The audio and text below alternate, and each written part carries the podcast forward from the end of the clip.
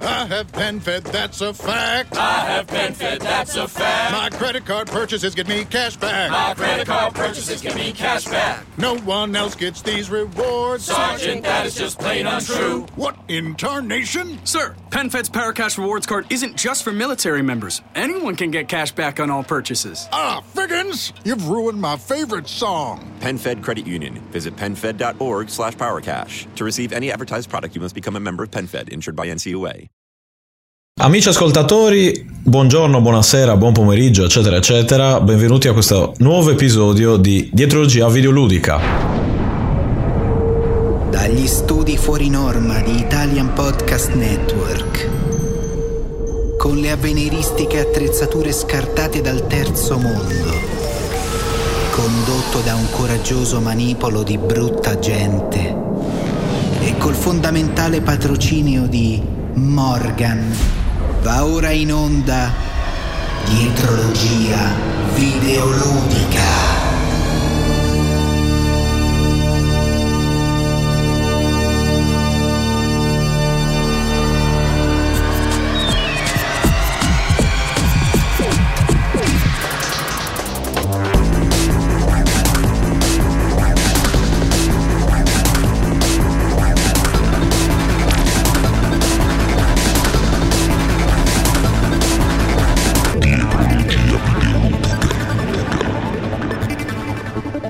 Bene, oltre al sottoscritto, eh, come si dice, orfano di un Simone Pizzi troppo impegnato per poterci considerare, purtroppo ormai eh, ha, fatto, ha fatto i soldi, diciamo così, eh, eh, quindi non ci considera I più. soldi con, con i finanziamenti della Bio. eh, Esatto, ricordiamo. grazie. Grazie alla Così. Baio. Come, come potete sentire, c'è l'opinionista videoludico Giuseppe Saso, Buon salve a tutti. Poi Luigi Marrone, produttore e eh, ideatore dell'episodio, Ciao. e una guest star d'eccezione, ovvero Alberto Semprini. Buonasera, buonasera a tutti, buonasera, buonasera. Eccoci. Non sono bravo a fare l'imitazione comu- di Pizzi, però Ma basta che c'è, a me non sta bene. Queste cose. comunque, comunque, comunque dillo da dove viene, chi è Alberto Semprini, o almeno Alberto Semprini lo, lo Dice lui. potete reperire su Calavera Caffè, ad esempio, eh, nel gruppo dei videogiocatori fighieri, dove io lo leggo sempre. E infatti ho detto, ma io questo nome lo conosco, e in effetti l'ho, l'ho letto, lo leggevo, lo lessi. E, e poi anche su Alberto, dammi... Ah, niente, il canale si chiama Shion su YouTube eh, e ogni tanto potrete leggere le mie recensioni su Adventures Planet e quando capita anche su TGM, quindi basta, finito qui. Bene, quindi più o meno, insomma, sapete dove cercarlo, sapete Ok. dove inviargli le minacce, ecco, mettiamolo così. Passo velocemente i riferimenti per poi entrare nel vivo dell'episodio, quindi ci trovate come sempre su www.dietrologiavideoludica.it, su Facebook G+, ma soprattutto su G+, eh, che è un po', è, che è un po' il nostro punto forte, diciamo. Come dietrologia videoludica, su Twitter su at dietrologia videoludo, eh, l'email che ogni tanto, insomma, ultimamente viene utilizzata, dai, non ci possiamo lamentare, me- meglio di niente, ecco, su dietrologia videoludica chiocciolagmail.com e vi ricordiamo che appunto tutto ciò è una coproduzione e la parola copro è, è molto importante tra Italian Podcast Network e, e Retrocast, quindi il sottoscritto con i suoi simpatici amici. Eh, scusa Stefano, Sì. ti, ti interrompo per fare un'altra comunicazione di servizio, eh, probabilmente quando starete già ascoltando questo episodio sarà, vi ricordo anche che è uscita la versione eh, rimasterizzata, come dice il Pizzi, del- del- dell'episodio quello precedente e dello speciale Halloween. Sì, il Quindi, director's se, se non l'avete ascoltato, ascoltatelo. Esatto, il director's cut di Pizzi, molto, molto criticato dagli appassionati di cinema. Pare che la- viene fuori che Pizzi è un androide alla fine, praticamente. più, o meno, più o meno questo è il risultato. Bene, quindi questo episodio si intitola Una nuova esistenza. Quindi da existence a tra- transcendence, non so se l'ho pronunciato, transcendence, per una più profonda realtà del videogioco. Quindi, come si può intuire dal titolo e dal tema, eh, si vede che c'è la, mano di, di- la longa mano di Luigi. eh, che ha toccato queste cose, noi abbiamo dovuto, insomma, alcuni di noi hanno dovuto rivedere il film in questione Existence. Faccio un, Sì. un cenno veloce prima della lettura. È un film del 99 che ha scritto e diretto Cronenberg, già famoso per Il pasto nudo, eh, La mosca, Videodrome, insomma, è un autore. eh, Non, non è l'ultimo degli stronzi. No, insomma. decisamente no, decisamente no. è a me piace molto, è molto, molto, molto particolare e questo film non fa differenza, diciamo. È- ha impressionato il, il- giovane Peppe Saso che è debole di stomaco. Eh, io l'ho apprezzato per il motivo opposto perché era molto crudo, molto pesante, diciamo, su certe cose, ma è tipico di Cronenberg, quindi.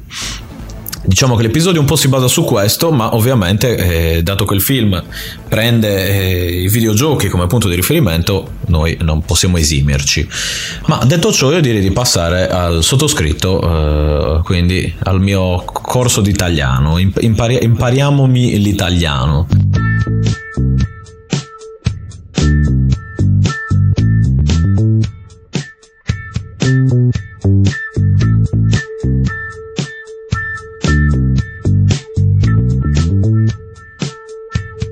Quindi, il pezzo in questione è stato scritto da Luigi. Non è un pezzo semplice, ecco, mettiamola così.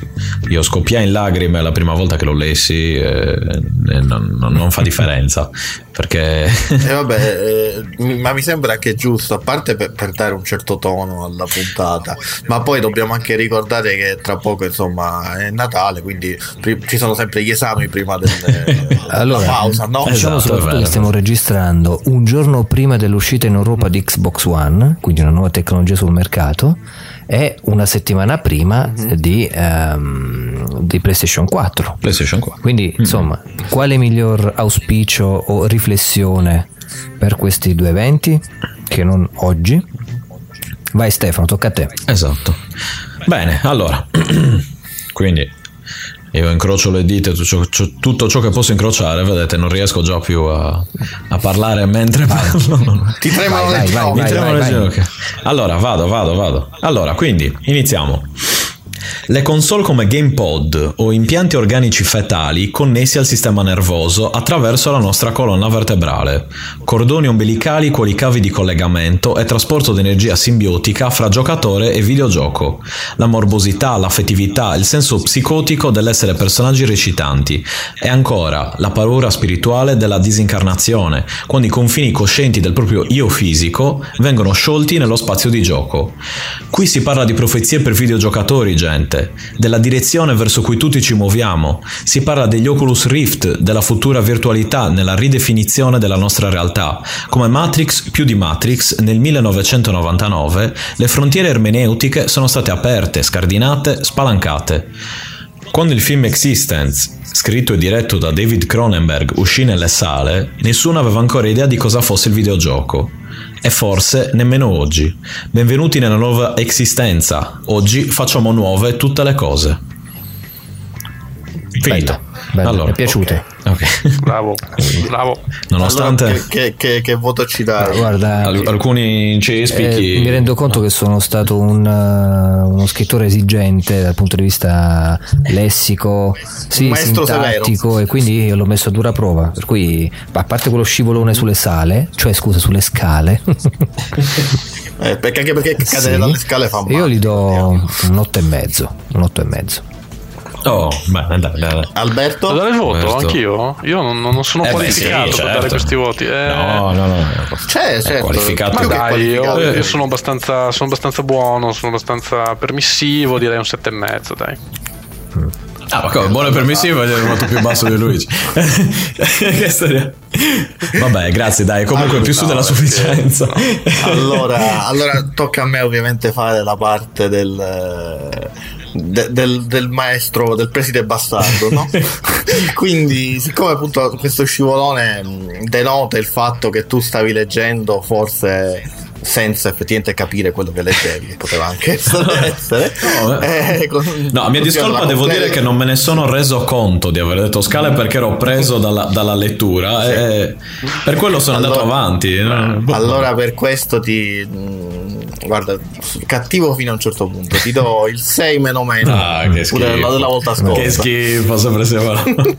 Eh, impegnati di Uh. più. Ma- Ecco, studi- studia durante le vacanze. No. Neanche Eh, vabbè. Allora, io adesso Sì, aggiungo esatto, una piccola esatto. cosa all'introduzione prima di cominciare la discussione.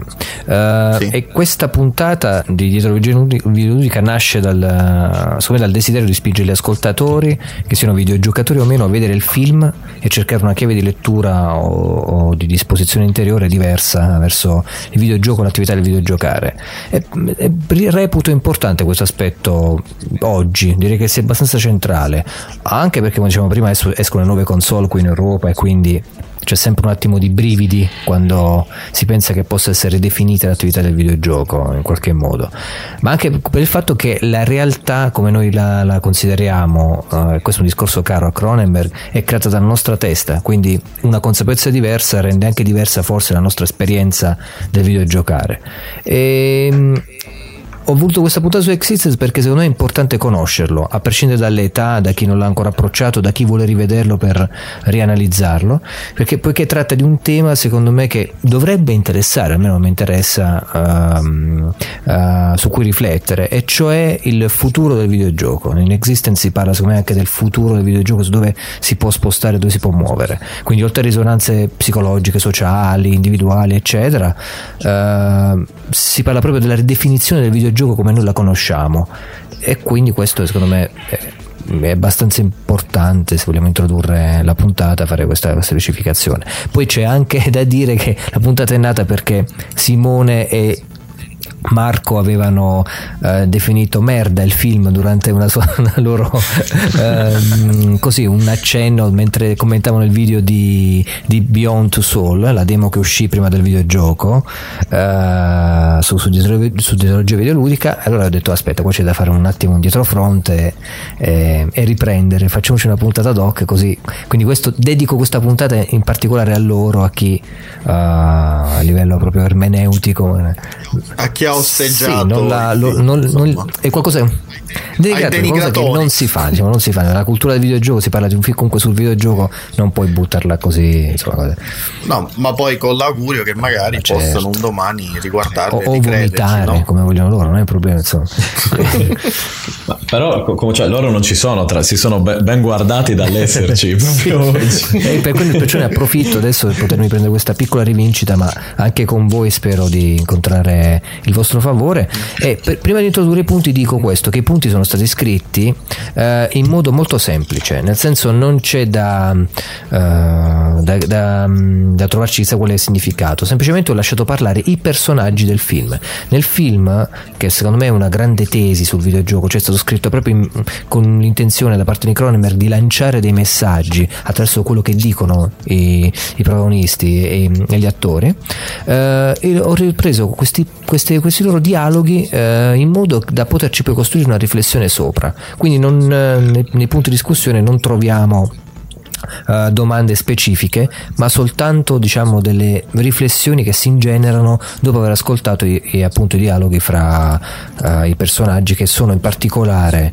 il giocatore eh, Pikul, Pikul che sarebbe interpretato da Jude Law in questo caso eh, e eh, la game designer Allegra Geller che se non sbaglio mi ricordate è interpretata da la Leith eh, Sì, se non sbaglio Jason, Jennifer, Leith. Leith. Eh, Se non vado errato.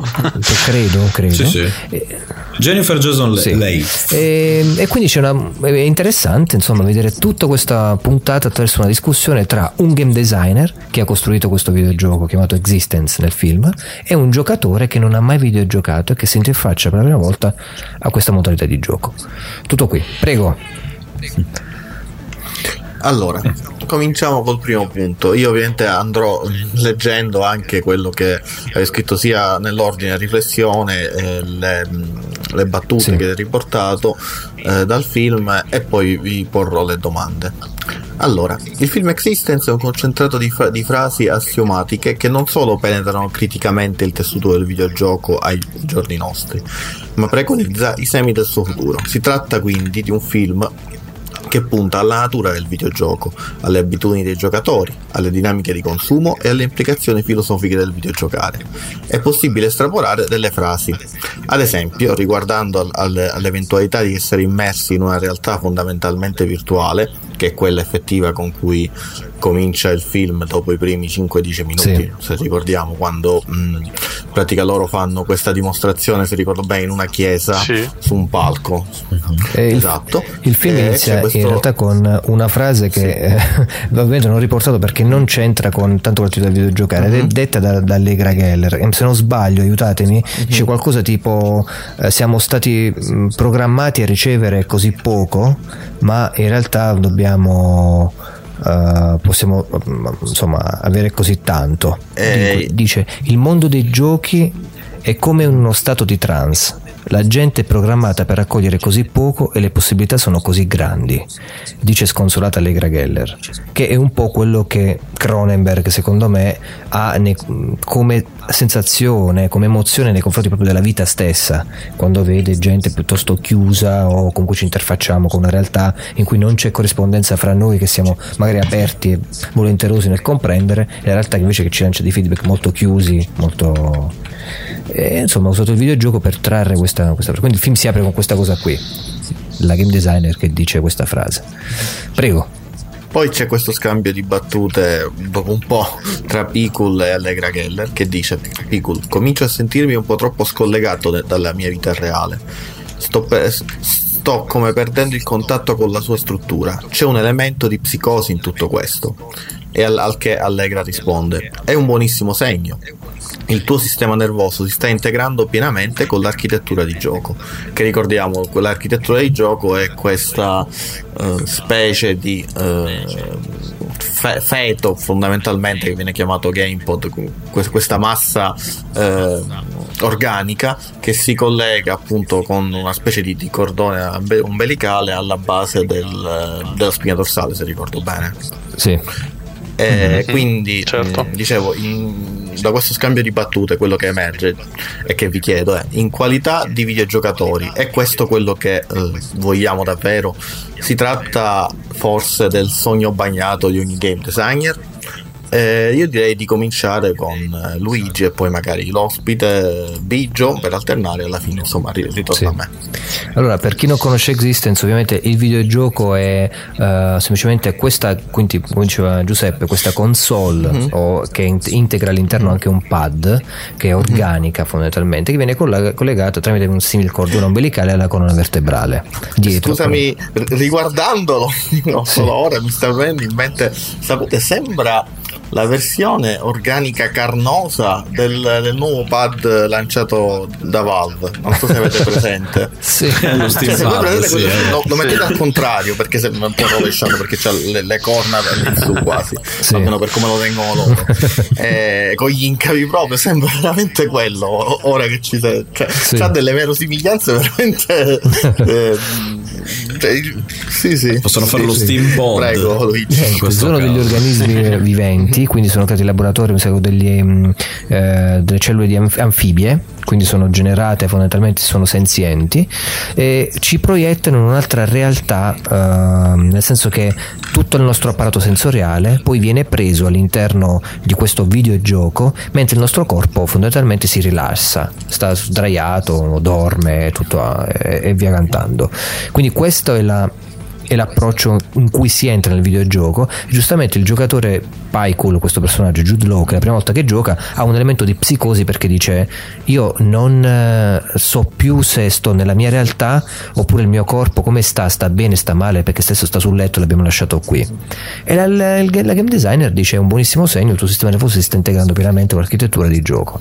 Non so se vi è mai capitato, mi è mai capitato che giocando molto e spesso, eh, sessioni prolungate di gioco, sentite quasi che la realtà si sta perdendo attorno e siamo entrati all'interno del videogioco tanto dimenticare le nostre funzioni fisiologiche, il- non vogliamo andare a fare la pipì, eh, non vogliamo bere, non riusciamo a fare la pausa, perché tutto il nostro sistema nervoso si è integrato nei comandi e nel videogioco stesso. Penso che a tutti sia capitato una sensazione simile, mm, almeno noi che stiamo parlando qui. Sì. Questo è l'elemento di psicosi ovviamente ha un decimo della potenza di come invece Existence presume eh, nel futuro possa essere mm, avanzato da questo tipo di esperienza videoludica. E quindi la, la domanda secondo me è tendenzialmente se le, qualità dei videogiocatori è questo che vogliamo, è il sogno bello dei game designer. Te- Tendenzialmente sì, presumo, perché tutto ci sta spingendo verso il volere che il nostro sistema nervoso si mm, in qualche modo compenetri con quello che è la realtà del videogioco, volerlo vivere, gli Oculus Rift eh, e tutti gli altri tipi di, di tecnologie e, eh, e i game designer ci vogliono lasciare libertà. A livello artistico molte sono delle esperienze che ci portano perché quelle più premiate a una libertà totale. Prendiamo l'ultimo Grand Theft Auto 5, prendiamo Journey che ci butta nel suo mondo e non sappiamo a dove siamo. Parlo del gioco di Dead Game Company uscito in esclusiva per Sony. Ah, parliamo anche di mm, Proteus, Proteus, eh, il, il gioco da- sviluppato da Kei e da Kanaga. Che eh, insomma, tra musica eccetera, noi non sappiamo dove stiamo, veniamo buttati lì, scopri quello che devi fare. Quindi il game designer vuole che noi scopriamo una, una sorta di esistenza nella vita in cui ci butta attraverso. Quindi tendenzialmente rispondo sì, però voglio sapere cosa ne pensate voi. Chi, chi- chi va? Vai, Posso? Alberto, Posso? Alberto, Vai, Alberto. Ma io ho delle due vai. domande direi. Io non sono completamente d'accordo, nel senso che eh, in quali- ehm, è, un- è il sogno bagnato in ogni game designer? Forse sì, nel senso che forse, forse sì, ma non credo che a tutti i game designer piacerebbe una cosa del genere. Ma la maggior parte forse sì, ma non- forse non tutti. E è la- quello che vogliono i videogiocatori? Anche qui eh, io non sono completamente d'accordo che tutti i videogiocatori vogliano completamente entrare dentro una realtà diversa e viverla in questa, in questa maniera così dissociata e così, così chiusa, insomma, cioè chiusa nel senso che senza contatti con la realtà vera. Eh, cioè, secondo me è una cosa più. cioè, dipende dal, dal tipo di pubblico, dal tipo di, di game designer, dal tipo di industria o dal tipo di mercato che abbiamo. Perché alla fine. Ok, sì, noi abbiamo per dire un, un GTA, un GTA 5, abbiamo cos'era Journey, eh, e via dicendo. E però dall'altra parte abbiamo anche una serie di videogiochi che non, non fanno assolutamente questo, questo lavoro. Insomma cioè sì ti, bo- ti gettano dentro delle situazioni però tendono a mm, dire, tenere il tono così un pochettino più s- separato nel senso che non, anzitutto non c'è una, una completa mimesi una completa eh, volontà di, di- di ripercorrere la realtà ad esempio non sempre ad esempio se, se prendiamo ad esempio non so per dire il, il Nintendo piuttosto che alcuni indie come anche Proteus che dicevamo prima che ok sì ti mettono dentro una realtà tutta, tutta particolare però una realtà particolare non è la realtà che poi, che poi vai a confondere con quella, quella reale insomma quindi Ehm, e poi anche dal certo punto di vista anche da questo fatto di, di lasciare ma forse questo è il, è il punto dopo quello di lasciare eh, di lasciare senza, eh, senza, senza spiegazione. Spiegazione, Anche quello non sono molto sì. d'accordo perché in effetti nel- almeno nel, nel mainstream le cose non funzionano assolutamente così, cioè nel senso che eh, fanno di tutto, insomma, c'è, mm, in certo senso per venire incontro a un pubblico più vasto possibile. Cioè, ci sono tutorial, c'è, c'è un- uno spiattellamento abbastanza, eh, abbastanza palese, insomma, delle meccaniche di gioco. I giochi devono essere semplici, i giochi devono essere, eh, devono essere chiari, quindi allora c'è un, c'è un- c'è una volontà nel, nel far, far, far sì che il videogioco non sia completamente eh, oscuro o comunque da, da scoprire da capo, insomma. Cioè, alla fine Eh, il mio discorso sì. sono stato un po' Sì. confus- confusionario, mi rendo conto, però il mio, il mio discorso No, è che semplicemente che le cose dip- dipende, dipende da- dal tipo di giocatore, dipende dal tipo di game designer. Certo, certo, certo. Eh, Stefano, tu? Ma allora, una parte secondo me, cioè un po' ci provano. Da, da un certo punto di vista, a me vengono in mente gli esempi dei videogiochi eh, tramite realtà aumentata, ad esempio. Eh, quindi i vari, non lo so, i giochi per i quali devi interagire eh, attraverso la, la, la camera Mhm. della, de- di una- della console portatile, ad esempio, con l'ambiente circostante, oppure quelli che mischiano eh, realtà e videogioco come, come si chiama Skylander, mi pare. Skylander, Eh, sì. sì. Tu compri il pupazzetto, il pupazzetto poi viene trasferito da eh, reale a virtuale. Vabbè, ho anche l'iToy di, per quanto riguarda. Sì, o un, uh, un Anche Kinect. volendo i giochi esatto per il Kinect, quelli diciamo più da minigame, dove comunque In qualche maniera, sì, però forse più quelli dove, c'è, cioè dove cercano di eh, rompere un po' la barriera che c'è tra eh, la realtà e il videogioco mischiando le due cose.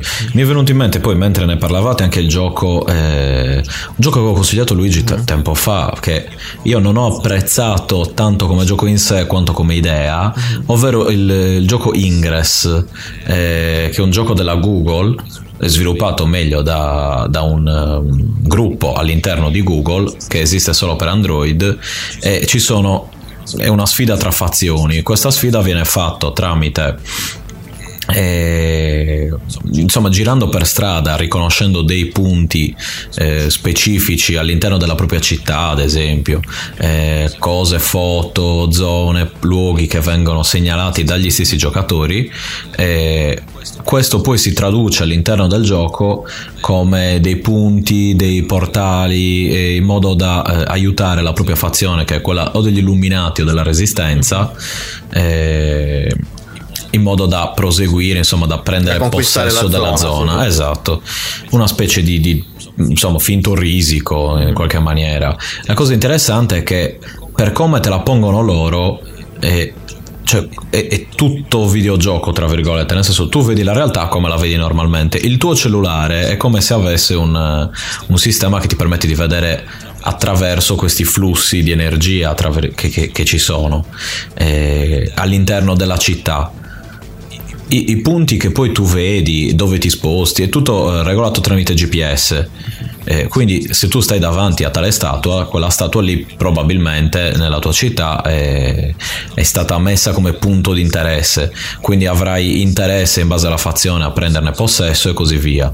Eh, il gioco in sé a me non, ha- non è piaciuto più di tanto, è un'idea ottima secondo me, però realizzata in maniera che dopo un po' diventa piuttosto eh, noiosa, secondo me anche nella difficoltà c'è uno deve andare in giro a piedi letteralmente e mettersi a, col cellulare in mano a fare foto cioè non a fare foto a vedere in che zona sei cosa c'è vicino eh, però boh, sul lungo periodo io l'ho trovato abbastanza noioso e anche complesso Va, va contro, va contro la, la- la notoria pigrizia Esatto. di noi. No, ma non, non è di quella cosa che puoi fare. Cioè, sì, magari lo fai, non lo so, sei in un locale con degli amici, prendi una birra, dai un'occhiata lì in zona, ma non è che vai in giro eh, per la città mh, sistemando Sì, quella. È, è sì. poco eh, comoda come soluzione, poco eh, semplice, ecco, poco immediata, mettiamola così. Eh, Mettici una Sì, struttura ecco. a premi, tipo chi risolve nella propria città, allora vedrai che la gente uscirà fuori. probabile. Metti Quello è probabile. Ma addirittura io mi ricordo, io sono allora, io non mi ricordo in quale dei due, delle due fazioni, cioè quella, la fazione che è contro, eh, come dire, liberare il mondo da, questo, eh, da questa supremazia dei computer, tra virgolette, è quella pro. Io ero in quella pro, per la cronaca. Eh, Oh, Eh, questo eh, ci ricorda capo. la divisione è l'unione io, eh, in che senso? Da- dal sole? Sì, sole di Zurigo. Ehm, questo ci ricorda la divisione inflazione Esatto, di Existence. Ci esatto. scordiamo che Existence, per dare anche un po' di briciole di trama o di contesto a chi non l'ha mai visto e chi ci ascolta, eh, si basa su una sorta di attentato, eh, vogliono far fuori la game designer che sta presentando questo nuovo gioco all'inizio del film, dalla fazione dei realisti, i realisti che non vogliono che la realtà virtuale prenda piede all'interno della vita umana, quindi attraverso questo gioco che ci disancora totalmente dai connotati fisici che abbiamo per farci vivere un altro tipo di realtà. Eh, c'era una cosa che diceva la, la, la, la, la, la game designer, sì. diceva a un certo punto al giocatore perché ci si porta questo giocatore appresso spieghiamo perché uh, è la guardia del corpo fondamentalmente la guardia che sta lì all'interno della presentazione di questo nuovo videogioco Existence e quando c'è l'attentato la prende con lei e la porta via però questo, lui non ha mai videogiocato e si trova quindi coinvolta nei vizi di questa donna tra, tra cui uno di questi appunto è connettersi giocare in multiplayer e dire, ehm, dire a un certo punto la realtà è così noiosa dai giochiamo assieme. Quindi c'è un isolamento da parte della realtà, come sono i connotati del nostro vivere quotidiano, per rifugiarsi all'interno del, del videogioco. Questo mi sembra abbastanza importante come tendenza sì, sì. Uh, del videogiocatore sì. mediamente intenso. Qui si collega, no, faccio un, un, aneddoto veloce, è una cosa particolare. Qui probabilmente sarà che c'è, c'è la sede di, di, Google qua, quindi magari hanno più, eh, cassa, più cassa di risonanza la cosa. Fatto sta che io quando sono entrato no, ero degli illuminati, ecco, eh, eh, della fazione degli illuminati. Ero illuminato che sono quelli che eh, dicono che tramite questa eh, energia il processo tecnologico del, dell'essere umano venga favorito. Eh, quindi, fatto ciò, io sono, mi sono iscritto, c'era tipo per entrare una beta, una cosa, almeno era una beta. Bisognava entrare in un gruppo di Google Plus, sì, sì, tutto ok. E a un certo punto uno di quelli che mi ha fatto entrare mi ha detto: Ma eh, tu in che zona abiti? Perché io sono, sarò in quella zona tipo domani, eh, possiamo discutere di alcune cose, eccetera, eccetera. E ho detto, eh Avete esagerato, adesso non c'è bisogno di prenderla così. Ma magari era un, era, era un tentativo di intorto, intorto, insomma di... No, ma che cosa? Questo era, era, quello dell'altra fazione di Existence, i fanatici sì, che invece esatto. credevano nel, ma, nel ma videogioco e che, che, ricordiamo ven- veneravano anche Allegra come una, una profetessa. Sì, anche sì, perché esatto. c'è sì. questo episodio abbastanza all'inizio del film, abbastanza curioso, quando loro fuggono, perché loro fuggono da, questi, da questo attentato, mm-hmm. che incontrano appunto William Defoe, il personaggio interpretato interpretato da Willem Dafoe che è un meccanico che a un certo punto riconosce Allegra Keller come come game designer e si china proprio ai suoi piedi a baciarle i propri piedi mm-hmm. e a dire che lei gli ha cambiato praticamente la vita, cioè praticamente lui da squalido meccanico. Come se avesse visto il messia, Sì, ecco, come se avesse visto insomma, sì. guru, ecco. La, lui, lui, perché giocando i giochi di, di, Allegra Geller la sua vita in questo senso migliora, lui dice addirittura che è, che è cambiata. Sì. Poi ovviamente quando sì, c'è eh, Jude Law, adesso Piccolo si chiama, no? che gli chiede ma scusa allora com'è cambiata questa vita, lui alla fine non, non sa rispondere, dice alla fine gli dà queste risposte che non sono risposte nel senso che sì. per dire che...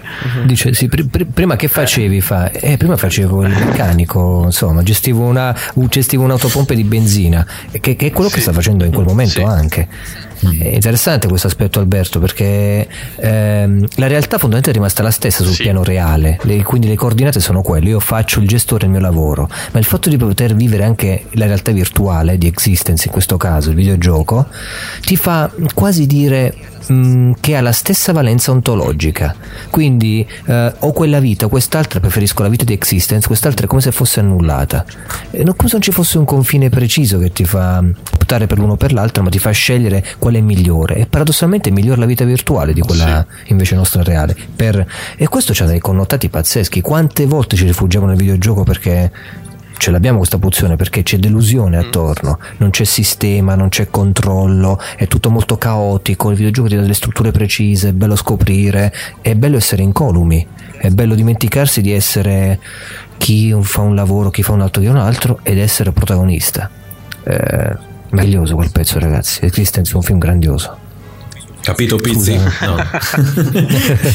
ok. Dai. Allora, no, vabbè, eh, dovevi, avevi altro da aggiungere Stefano? No, a proposito di questo mi vengono in mente appunto i vari ragazzini, mm. cosa che poi si vede anche in, eh, in GTA 5 ad esempio, il figlio di, di uno dei protagonisti.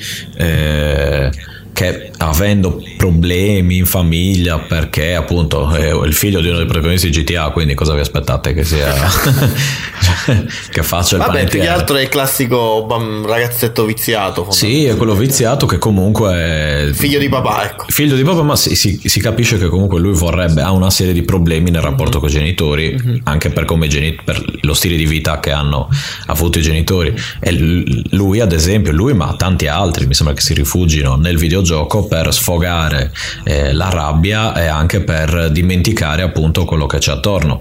Uno vede tanta violenza, tra virgolette, nel multiplayer eh, online di ragazzini eh, che appunto che sfogano tutte le loro pulsioni in, in quella maniera lì. Quindi Sì, come, come io- valvola di sfogo, diciamo. Io questa cosa più che altro la vedo anche per un altro motivo, almeno questa è più come mia interpretazione anche. Il fatto che comunque interfacciandosi no? col, eh, col mondo virtuale è anche più facile la comunicazione, anzi la comunicazione è anche è, è- è più facile, più diretta, eh, è immediata fondamentalmente, mentre invece nel mondo reale comunque tu sei eh, per una serie anche di mh, variabili, di, di situazioni, sei meno propenso a, a esternare. È anche quello che capita, per esempio, appunto anche con la semplice chat, no? Beh, Eh, mh, diciamo, non, mh, abbiamo davanti qualcosa che non è esatto, che sappiamo anche noi, volendo noi stessi, non- che non è esattamente quello che, che, che- che- che vedremmo eh, nella realtà, e quindi siamo, diciamo, ci facciamo più forza e riusciamo ad esternare più facilmente eh, e quindi a comunicare più, più- più facilmente. Ma conta- Io diciamo la, la vedo così. Conta che questo poi è un meccanismo che succede, che sta succedendo adesso, proprio in questo periodo, con i social network, cioè è più che, più che Esatto. col videogioco è proprio il social network che fa questo lavoro, cioè nel senso che ti, ti crei una vita virtuale sul social network che è quella di Facebook, infatti molti, molti anche inconsciamente danno, eh, danno quando parlano di vita di tutti i giorni parlano di vita reale, poi quando parlano di, di Facebook, eh, insomma parlano semplicemente dicono su Facebook, però ehm, quando uno utilizza questi social network eh, si, si crea una sorta di, identità altra, no? Sì. E quindi In, in realtà però mm, È un mondo virtuale, scusami, anche ehm, quello. Alberto Sì, sì, no. sì, sì, no, ah, ma, ma pro- proprio quello è un mondo virtuale e a maggior ragione oggi quando eh, c'è ormai questa, questa brutta usanza, questo trend di fondere videogiochi con elementi social, praticamente sono diventati tutt'uno se noti. Sì, sì, no, infatti, Eh, infatti il, il- il videogame si è adattato ed è entrato in questa Mhm. logica, o probabilmente ha anche aiutato a formarla in un certo senso, perché in effetti Esatto. le, le community di, di Sì. Quake, di- di- dei ragazzi che giocavano a Quake, insomma, erano già 啊。Eh, insomma, sono partiti anche da quello. Cioè, alla Eh, fine sì, tu sul sì, social sì. network, eh, perché sul social network tu trovi degli amici, trovi persone interessanti, ti, trovi, Mhm. ti trovi bene, perché tu vai a cercare quelle persone che hanno i tuoi stessi interessi, cosa che Esatto, nella vita che reale fai una te stesso, fare. fondamentalmente. Ehm, Ecco sì, quindi questa è un'altra una cosa, diciamo, Mhm. è, una- è poi una via di mezzo, poi non è, non è proprio il discorso del, del videogioco, che cioè non è il videogioco che crea un, un mondo a sé completamente avulso no, dal, eh, dal mondo reale, Eh, questo è il social network che Più che ibrida. altro lo favorisce. Sì, lo- ecco. lo favorisce. No, ma più che altro il social network ibrida no, il mondo reale con quello virtuale. Sì. Sì. È interessante questo aspetto del, dei videogiochi che hanno promosso il social network. Io penso che l'interazione social network che ha preso così piede eh, oggigiorno sia un'interazione fondamentalmente videoludica. Penso, non so perché, quando noi giocavamo a quei videogiochi in cui mm, in un periodo simbolico bastava toccare un, un ostaggio perché lo salvassimo, quindi c'era questa interazione molto semplice di pixel e pixel, vai, è salvato. Adesso fondamentalmente le- i social network mutuano un click per dire un mi piace con pollice verso, che è fondamentalmente molto semplice, richiama questa semplicità nel salvataggio, un esempio su tutti, del, del videogioco in passato, negli anni, negli anni 80. Quindi fondamentalmente l'interazione videoludica quello dei social network, se non ci fossero stati videogiochi probabilmente non sarebbe stata così, eh, non avrebbe preso così piede in modo così facile e versatile per tutti. Eh, quindi ecco perché c'è anche questa sorta di integrazione anche fra videogioco e social network da un punto di vista proprio strutturale. Ehm, la, la vedo proprio. Ed è Cronenberg è uno di quelli che ha preconizzato questo aspetto. Per lui la realtà materiale fondamentalmente la, la- la utilizza a livello filmico per farci comprendere cosa produce in noi la tecnologia in particolare Sì, ed, la ed- ed- è anche corporizzazione. interessante che proprio in ehm, proprio relativamente a quegli elementi, al- soprattutto nella prima parte del film che, che io dico disturbanti, è proprio che eh, siccome è un film che ovviamente ha vari eh, livelli di realtà senza diciamo, fare troppo spoiler, Sì. no? in cui appunto poi via via non, si va a confondere appunto che non si capisce effettivamente poi co- quale sia il gioco e quale sia la realtà. No? La- la- il primo strato, quello iniziale, se, se noti appunto vedi in questa prima realtà eh, eh, tutte le cose tecnologiche sono in realtà organiche c'è il, Sì. appunto la- il gamepad che abbiamo detto prima, la, la pistola che spara denti che è fatta di osso umana il, eh, il- ti ricordi quando all'inizio stanno scappando sono in macchina e, e, e Allegra gli dice buttati il cellulare che il cellulare era una specie di, di, di- di cosa tipo antistress luminosa non so se, se- se- se avete presente Sì. Orrenda, sì. Sì. sì, sì. E poi quando poi si passa alla seconda mh, parte nel film, no? Dove c'è l'altro gioco, tutte le cose diventano invece tecnologiche. Sì, sì. Eh, ed è, guardate, è pazzesco. Mhm. Ti ricordate la fine del film quando prende escono dalla realtà di Existence e c'è un attimo in cui prima della scena finale tutti sono intenti a, a prendere su, a premere su dei tablet. Sì, che ci sono. Sono un attimo chini. questo, infatti l'ho, Esatto. l'ho- notato anch'io. Ci sono dei tablet molto prima che. cioè, fa vedere al Sì, cinema eh, dei tablet che all'epoca nessuno si è mai immaginato che. Nessuno, è il 99, ricordiamoci. Eh, infatti, sì. 99 e noi quando vedi quella scena pensi ai giorni nostri, cioè uno c'è un attimo di pausa, sta in un museo, sta in una- un tram, eccetera, tutti chini Sì, sui sì, tablet. nel 99 stavano lì piegati. Sì. Cioè, qua siamo su dei livelli di preconizzazione molto alti, molto molto alti. Non a caso Cronenberg, ricordiamolo, è canadese con Marshall McLuhan, uno dei più grandi eh, teorizzatori, se non forse il più grande del, del- del discorso mh, eh, epistemologico delle tecnologie applicate ai media, alla comunicazione di massa e tutto quanto. Eh, e non, st- non a caso questa sua forza analitica ce l'ha, l'ha, l'ha mutuata e, e si vede anche da come riesce ad anticipare le cose. McLuhan è stato uno dei primi che eh, disse non mi meraviglierei, questo negli anni 50 se non sbaglio, se entro una quindicina d'anni un presidente, de- un, un attore diventerà presidente degli Stati Uniti. disse questo. E 15 anni dopo esattamente ci fu eh, Reagan al potere. Eh, qua siamo su dei livelli ovviamente di, di preconizzazione molto alti dove uno riesce a penetrare attraverso la tecnologia e gli usi e i comportamenti sociali quello che è il futuro. Ecco perché Existence è importante perché secondo me anche se l'ha abbandonato adesso Cronenberg come discorso speculativo ma ci ha fatto vedere dove si sta tendendo il videogioco dove immancabilmente andrà a tendere. Non in maniera generale eh. Nel senso dico, una delle linee di tendenza più forti è questa, cioè le tecnologie saranno sviluppate a livello di eh, investimenti anche massivi su questo aspetto qui, realtà virtuale e disincarnare il nostro aspetto sensoriale dal Conta corpo. che, vabbè, insomma, come, come- ovviamente, ovviamente- probabilmente saprete, insomma, è, il- è uno dei temi eh, fondamentali de- della, della poe- della- della poetica di Cronenberg, appunto, appunto quello della fusione tra eh, l'umano e la macchina, no? tra la, la carne e la macchina.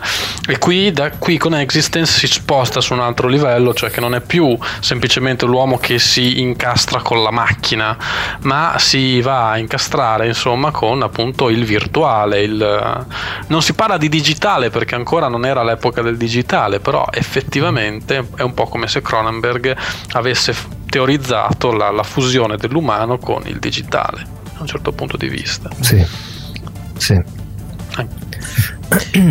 ok, Allora, Eh, eh, Peppe- io, sì. io per- prima di passare al punto 2, insomma, volevo anche io rispondere dando un, pa- solo un paio delle mie considerazioni pure Sì. al, al primo punto. Quindi io diciamo, sono abbastanza d'accordo mh, dal punto di secondo il, il pare- con l'opinione di Alberto. Eh, secondo me sì, è il sogno bagnato solo di alcuni game designer, magari quelli più visionari. Sì, tipo Cage. Eh, esatto, no, beh, quello, quello, quello, diciamo è più un ehm, eh, Molto un- più guidato. un- esatto, molto più guidato e soprattutto è viene considerato più un, un, eh, uno sceneggiatore, un, un regista che, che un game designer, secondo me, ovviamente. Ma ehm, è, è, ancora di più, secondo me, il sogno bagnato in realtà dei producer, di chi è che vuole venderti il gioco, perché se ti vendo un'esperienza appunto eh, così immersiva che tu non, alla fine non, non, ne puoi fare a meno, eh, fondamentalmente ci guadagni un sacco. È come se, se, se, se io ti vendessi droga, fondamentalmente. Ma... E questo anche un po' si, eh, si si riallaccia al, al, secondo episodio di questa stagione che era sui videogiochi e la dipendenza, se vi ricordate. Sì. Eh, dicevi Alberto? Uh, no, beh, no, niente, era una, una piccola cosa, cioè un piccolo pensiero okay. su questa cosa qui, nel senso mm-hmm. che non, non, cioè, io non sarei sicurissimo che il producer sia interessato, cioè il producer in realtà è interessato più che altro a una cosa che può vendere, nel senso che non gli frega niente se poi alla fine eh, il, cioè, guarda le tendenze di mercato, cioè adesso c'è la tendenza, c'è, c'è quella del, del, 3D, allora vai, vai su Oculus Rift, domani non, non andrà più il 3D, allora niente Oculus Rift, facciamo caso al game quindi c'è, c'è non, non, so se questo se è proprio questo il sogno di un, di un producer, cioè il producer lo vedo più, più orientato verso un, un, una, una, prospettiva di guadagno così un po', un po sterile, non tanto per il, la cosa in sé, cioè l'aspetto uh-huh. in sé. Poi non so, forse magari esagero. No, no, assolutamente. No, e poi vabbè, in qualità di videogiocatori è questo che vogliamo, appunto dipende anche questo da, da che fascia. E comunque, ritornando pure al, al, all'Oculus che aveva citato anche Alberto, diciamo sì, um, secondo me rappresenta il futuro, ma effettivamente, come avevo anche scritto per esempio su un articolo di oggi di Old Games Italia, eh, secondo me insomma è, pone mh, sin da ora delle problematiche non, non indifferenti, mm. perché appunto que- e, stiamo parlando comunque di, un, di un'apparecchiatura che è molto ma molto anni luce indietro rispetto al, a quella diciamo di existence perché non è un'interfaccia fondamentalmente neurale, mm. chiamiamola così, perché non, non intacca il sistema nervoso, ma semplicemente un caschetto, dove, quindi un visore, dove al limite ci puoi anche attaccare un paio di cuffie, per, quindi per, per, isolarti anche dal punto di vista eh, auditivo.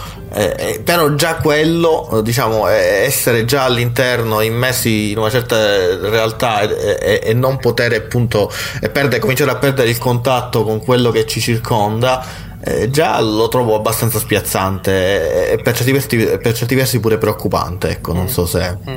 Chi è che magari ha avuto anche tra di ah, voi io, magari pure la possibilità io sono, ah, esatto. io sono co- abbastanza contro Dicevi? Oculus Rift mm-hmm, quindi sì. ti posso dire sì, che sì. anche secondo me la vedo un po' inquietante esatto. come cosa mm-hmm. ok allora se non avete niente da aggiungere passerei al secondo punto sì, certo, certo. Ok, allora quindi questo videogioco appunto profetizzato da Cronenberg ci butta esistenzialmente nella vita senza spiegarci preventivamente una trama. Si tratta quindi del piacere di scoprire e interpretare dei ruoli, del piacere dell'ignoto da affrontare, sulla scoperta quindi della trama e su come la struttura della narrativa prenderà piede nel futuro del videogioco. In particolare viene riportata questa frase di, di Allegra Geller. Devi partecipare al gioco per scoprire perché partecipi al gioco. È il futuro futuro Picul, ti verrà naturale. Come dire quindi niente tutorial o trame, saremo artefici noi di un game design tutto da scoprire. Ora vi chiedo, vi piacerebbe non sentirvi apparentemente guidati? Cominciamo come sempre da Luigi.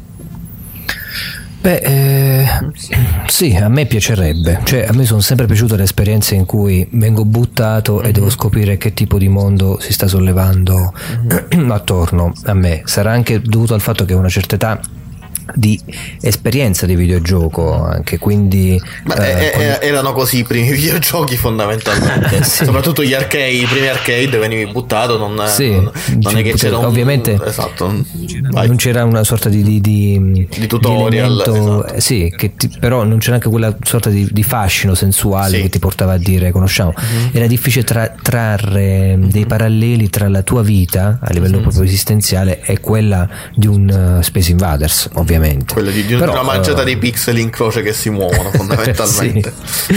Eh, succede quindi che a una certa età, secondo me, si sente il bisogno anche di una sorta di eh, riconsiderazione di quella che è la propria esistenza, rivedere eh, bellissimo un libro di William Burroughs, tratto scrittore che eh, Cronenberg ha- adora, che lo ha influenzato molto psichicamente a livello proprio stilistico. Eh, non so, ho, ho creato i film, anche ho creato grande libro Il Pasto Nullo, è stato anche rivisto da, da, da Burroughs, da, da Cronenberg.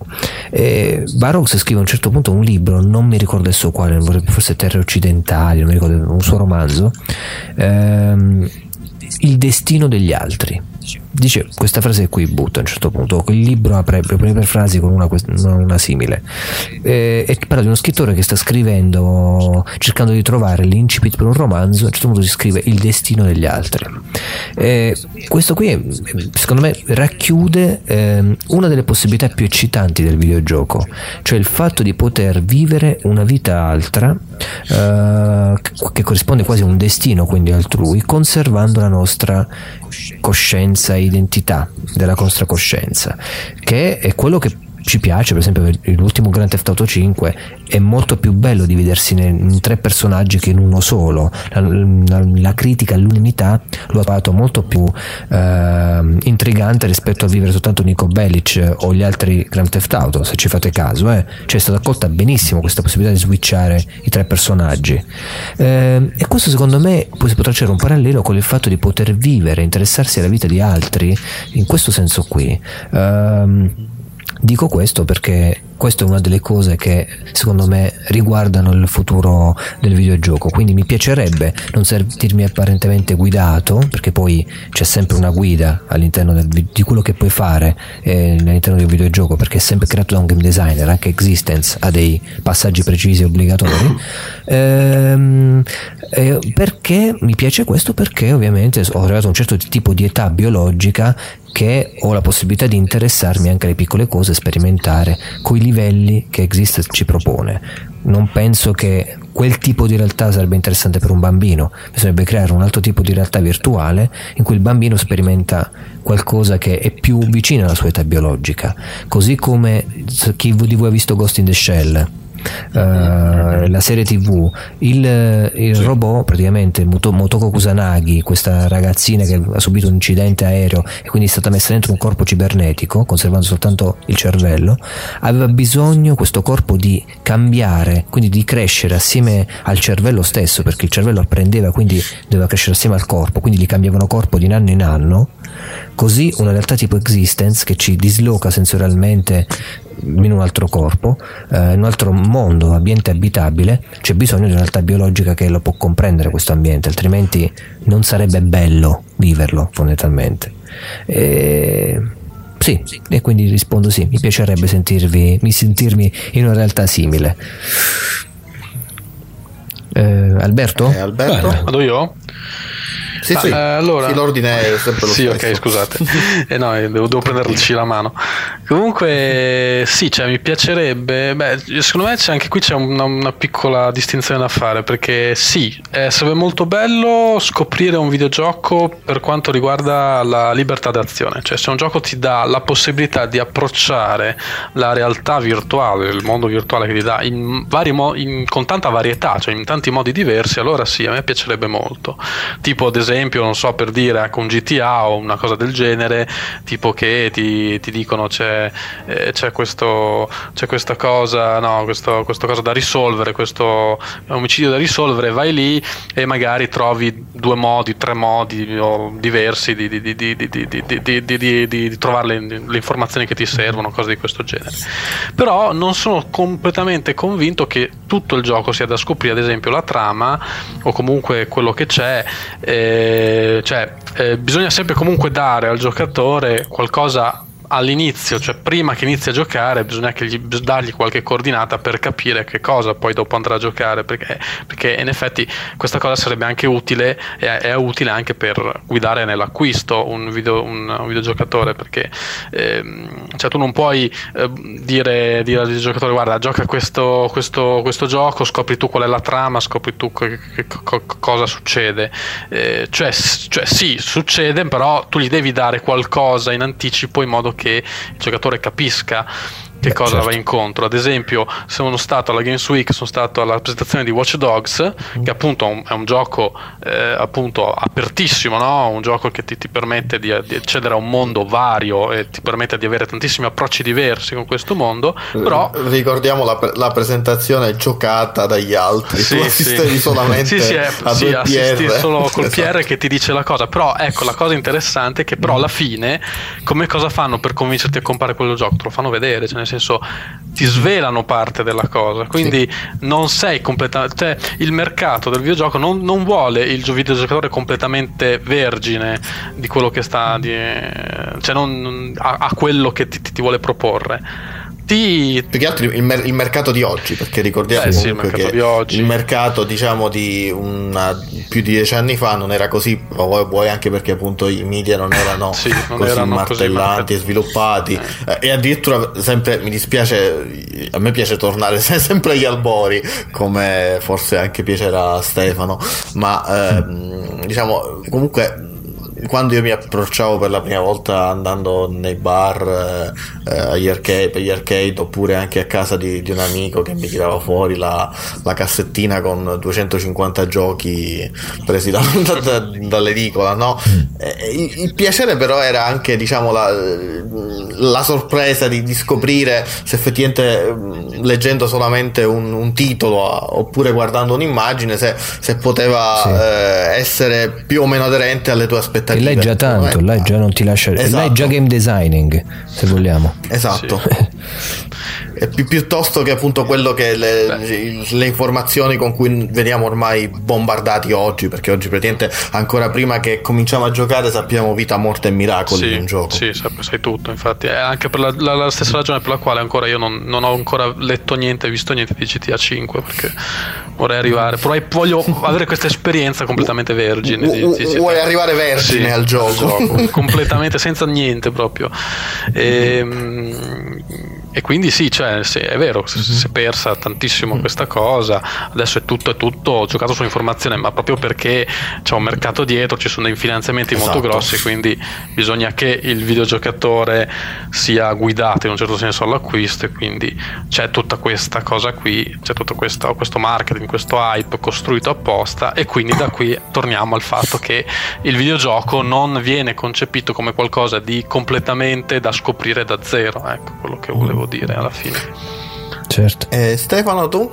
Allora, io devo dire che mi trovo in difficoltà nel senso che a me piace non sapere troppo del gioco, ma allo stesso tempo mi piace essere un minimo guidato all'interno del gioco. Faccio un esempio: Minecraft. Eh, Minecraft più o meno uno ha un'idea di come funzioni, faccio blocchetti, costruisci le cose, eccetera, eccetera. Eh, il problema di, di quel gioco cosa che a me non ha preso è che era troppo aperto, ad esempio. Cioè non trovavo un fine eh, che non fosse quello di proseguire, costruire e stare lì. Soprattutto ho pensato, ma magari in multiplayer sarà meglio. No, in multiplayer non è meglio perché non c'è quel tipo di interazione tra i giocatori del mondo che eh, mi permette di continuare a giocare.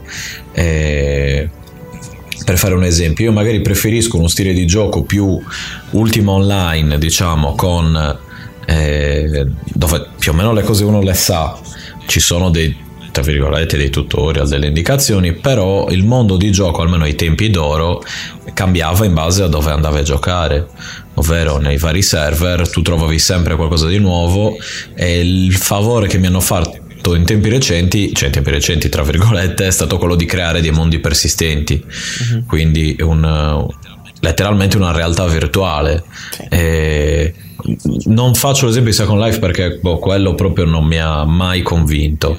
Anche quello è uno di quegli esperimenti che a me sono sempre piaciuti come concetto, ma eh, quando ci vado a giocare li trovo estremamente noiosi. Eh, lì, ottima idea, ottimo concetto, ma boh, mal reali- realizzato. Però l'idea appunto di mondo persistente, di eh, server, di luogo dove un, un avatar virtuale, dove eh, c'è un'evoluzione anche del mondo che circonda il, il personaggio, quello a me piace. Quindi diciamo che io mi trovo un po' in una via di C'è mezzo. soprattutto dove... Mm. un'evoluzione non guidata dal gioco, ma più guidata da- dalle, mh, dalle interazioni con i vari giocatori. Sì, esatto, ma a me piacerebbe appunto un gioco dove come- che potrebbe essere un, eh, eh, un ultimo online, un World of Warcraft, mettiamola così, quindi mondo persistente, eh, stile gioco di ruolo, una, una roba simile, dove però gli eventi eh, creati dai giocatori modifichino permanentemente anche il server, ma non in una maniera eh, stile Capture the Flag oppure eh, Lineage, dove magari conquisti il castello del nemico, poi il giorno dopo te lo conquista lui e poi il giorno dopo glielo riconquisti tu, insomma, eh, eh, che, che segue una storia come se fosse un'evoluzione eh, temporale del, del mondo di gioco, quindi eh, come se ci fosse appunto una realtà parallela con delle- delle- de- una vita parallela, diciamo, eh, da vivere in prima o in terza persona, ecco, una cosa così. Però in maniera più diretta e che sia più eh, persistente all'interno del mondo persistente, ecco. Eh, quindi sì al mondo, eh, cioè al, al- al game design che in parte ti guida perché come stava giustamente dicendo Alberto uno deve anche sapere cosa va a comprare eh, in linea di massima ecco cioè tu mi dici appunto prendi questo gioco a scatola chiusa io se poi mi ritrovo FIFA da 2014 ci resto male ecco cioè, È, impossibile, sì, è chiaro che c'è sempre una direzione. Anche No, solo la che copertina, come sì, diceva sì, sì, Peppe, esatto, ma- eh, già ti, ti proietta a livello eh, mentale, immaginativo nei confronti di un universo, quindi ti ha delle aspettative ti vengono ingenerate. È quello il punto, cioè che se il, il- mio problema è che se poi le mie aspettative vengono deluse, io mi deludo il doppio. Ecco, ma quando il videogioco a- però dipende da te, nel senso che in questo caso Existence sei tu che determini la realtà del videogioco perché la costruisci mano a mano, anche se è guidata, anche se ci sono dei personaggi, anche in Existence che si bloccano se non dici Sì. No, ad- addirittura in Existence poi ti comunque ti, ti, come avevi anche scritto nel, nel punto, ti costringe a volte anche a interpretare determinati ruoli. Cioè, se ti ricordi la famosa scena, quella del ristorante Sì, cinese, mi pare. eh, che poi diciamo lui insomma gli fa ribrezzo il mutante vivo che, che gli servono come, come portata mangiare, però siccome certo. deve interpretare un ruolo esatto deve mangiare e, diciamo, e- e si convince pure che gli piace Sì. ecco Ma quello mi, mi- mi andrebbe meglio perché è costruito all'interno di un... eh, No, a me per eh, esempio no, cioè il fatto, cioè, se, se mi dicono vabbè di fare un ruolo, tu sei questo più o meno, ave- avere le guida sempre sotto l'ottica del gioco di ruolo dell'interpretazione. Sì, sì, sì, sì. Sì, però diciamo essere comunque costretto a seguire mm, eh, cioè le forzature quelle non mi stanno più bene ecco solo perché il gioco ha detto che, che- che quella cosa mi deve piacere. A me diciamo po- potrei provarla ma, non, non- ma potrei anche non essere d'accordo. Il bello, è, il bello appunto del fatto di essere comunque ehm, totalmente libero e volendo anche stravolgere il ruolo. Sì, sì, sì. Ma quello sì, il punto è che nel concetto di, cioè nella, nella- nel contesto di e- existence lo puoi fare pagandone le conseguenze. Esatto. E, e- e quello è già diverso. Cioè una cosa è dirti lo devi fare, lo fai e se non lo fai cioè non c'è la possibilità di non farlo. Quello dà fastidio anche a me, eh, nei videogiochi e, in e concettualmente in existence. Eh, però se, se ho la libertà di... eh, anche di, di prendermi la responsabilità di fare un'azione sbagliata, che so che è sbagliata in quel gioco, preferisco che la cosa vada avanti nella maniera sbagliata, diciamo piuttosto che, eh, che io venga bloccato, che eh, ci sia un, un, un, reset, ad esempio, dove devo rip- riprendere e rifare di nuovo quella cosa finché non la faccio giusta, cioè o finché non la faccio come deve essere fatta. Quella è un po' una limitazione, in existence ok, nei videogiochi attuali la limitazione è del fatto che chiaramente devi avere dei, dei limiti appunto. Eh, se vai in, eh, in Batman, per fare un esempio, oltre, troppo oltre certe zone, invece che trovarti quello che eh, ai, ai, tempi era un muro invisibile, adesso Batman dal nulla se ne torna indietro, uh-huh. per dire. Oppure in GTA inizia non puoi andare troppo oltre un certo punto dal mare, affoghi, oppure perdi energia.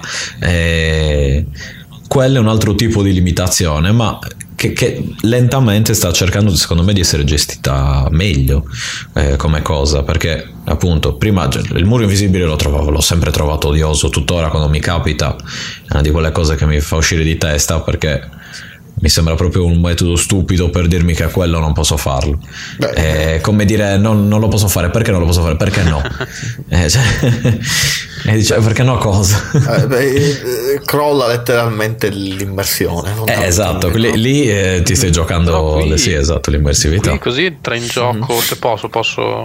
Non, certo, posso certo, no, beh, no. ci mancherebbe. Ehm, ehm, qui entra in gioco anche una, un, altro, un altro suo apporto interessante, cioè quello dal cioè, se il gioco alla fine è di chi è, eh, chi ha la paternità del gioco? Cioè il, il, game designer o il giocatore? Cioè, nel senso che eh, il game designer, sì, ok, ti, ti, può costringere a fare delle cose, di far fare delle cose che non vuoi, però questo fatto di costringerti a fare quelle cose può essere anche uno strumento per il game designer, cioè ad esempio può, se, vuole, se il game designer vuole trasmetterti un messaggio oppure un, um, un, uh, un concetto, lo può fare attraverso questo strumento, cioè quello di farti fare una cosa, una, un'azione che magari tu non, non, faresti mai, né nel gioco né nella realtà.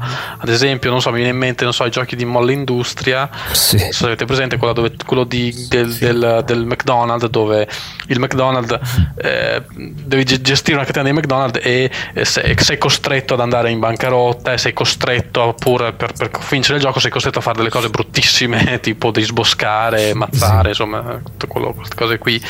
E, e, quello lì, e in quel gioco viene usata questa, questa, cosa di forzarti nel fare una cosa che non vuoi fare, e viene usato come uno strumento comunicativo.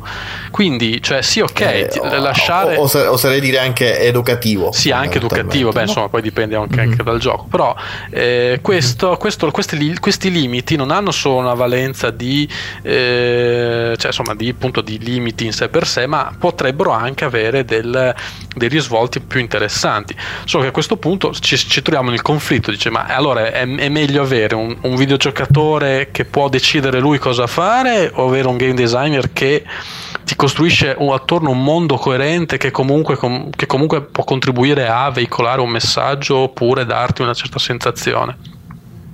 Ma secondo me mette a metà, cioè se uno fa il parallelo eh, game designer eh, di Dungeons and Dragons, game designer Dungeon Master e giocatori dei videogiochi con giocatori di eh, gioco di ruolo si devono divertire tutti e due. Perché se il Dungeon Master è troppo, eh, eh, come dire, è troppo esoso nei confronti dei giocatori, i giocatori non si divertono. E viceversa se i giocatori eh, esagerano cazzeggiando oppure cercando di fare cose esagerate, non consentite o eh, sconsigliate in quel momento perché inutili, perché pericolose, eccetera, eccetera, allora magari anche il Dungeon Master si romperà le palle perché dirà scusa ma sì, cerchiamo sì. di seguire un po' quello che sto cercando di raccontarvi cazza e uccide tutti i giocatori eh, esatto. così la serata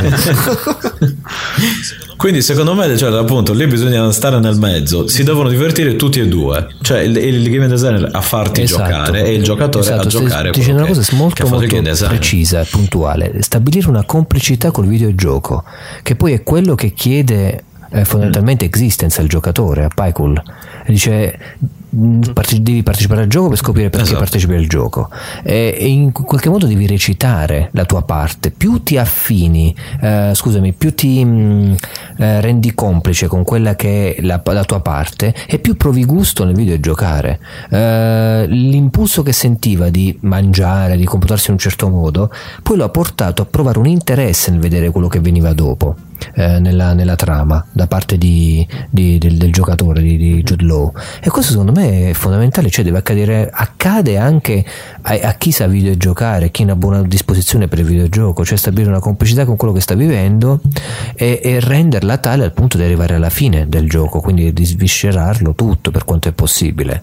Eh, se non ci mettiamo complicità anche un gioco AAA meraviglioso anche un Super Mario pieno di, di, di, di gameplay e di diventa qualcosa di uh, stucchevole, qualcosa di, di indolente. E ehm, vi volevo soffermare su questa frase, io ve la lancio veramente come provocazione a voi, ovviamente a me stesso e a chi ci ascolta. Devi partecipare al gioco per scoprire perché partecipi al gioco. È il futuro, Picul, ti verrà naturale. Cioè, questa è un'affermazione che fa anche David Cronenberg, ovviamente, la fa soprattutto lui. È il futuro, Picul. Cioè, lui sta dicendo, lei anzi, le Graghella, la game designer, sta dicendo al giocatore è il futuro, quando in realtà già lo stanno vivendo, quindi non c'è bisogno di dire che il futuro è già il presente del videogioco, è già quello che accade, è quello che ho creato.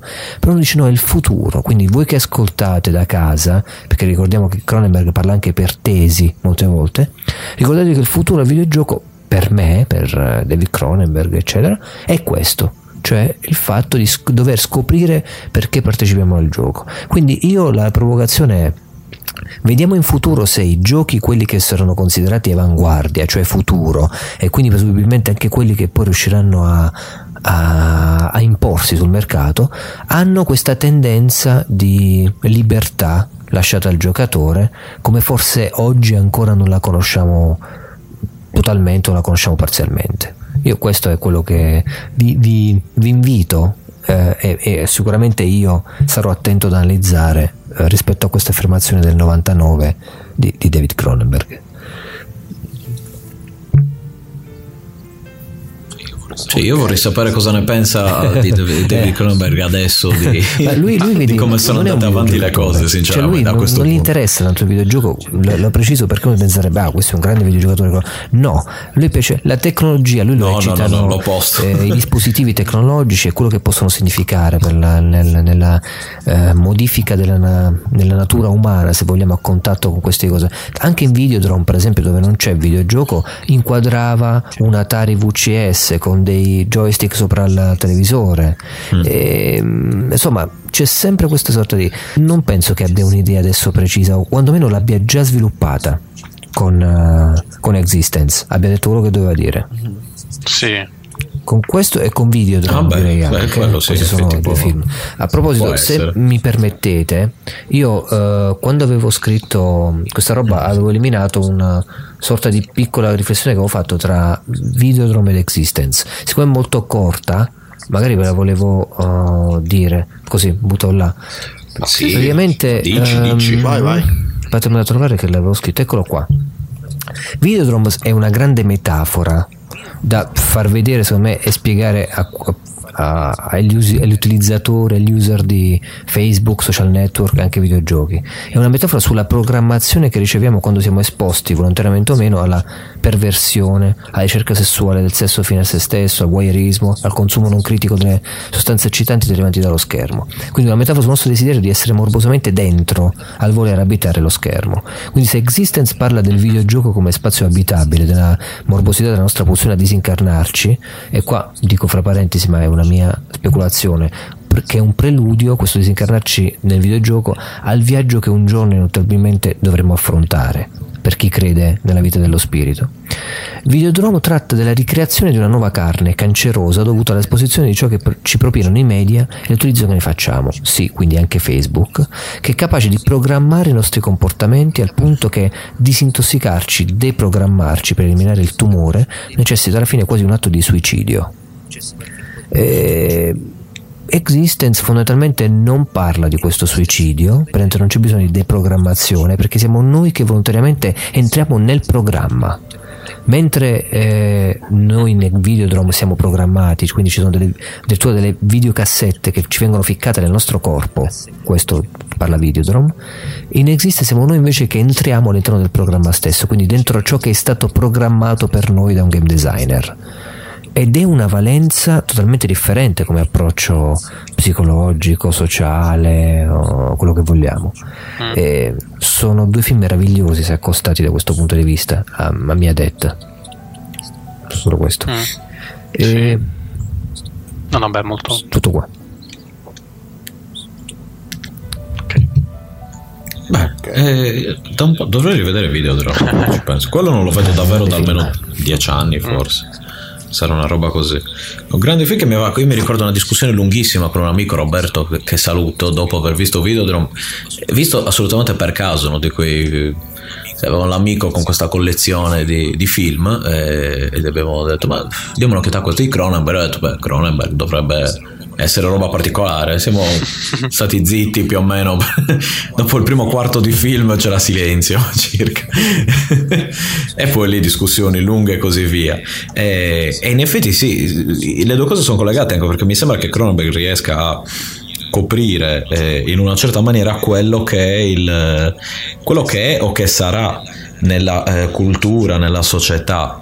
Eh, al tempo c'era televisione, eh, un accenno ai videogiochi, appunto, ma sempre come eh, succedaneo della, della televisione, come sottoposto, diciamo, e in seguito nel 99, quindi comunque dopo che avevano già preso eh, un discreto, eh, un- già, già avuto una discreta importanza, eh, insomma mi sembra che sia stato sempre profetico in una serie di cose, magari in Videodrome era contemporaneo e anche in, eh, in, in, eh, in, eh, Existence, però sono quelle cose che si vedono a distanza di tempo, ecco.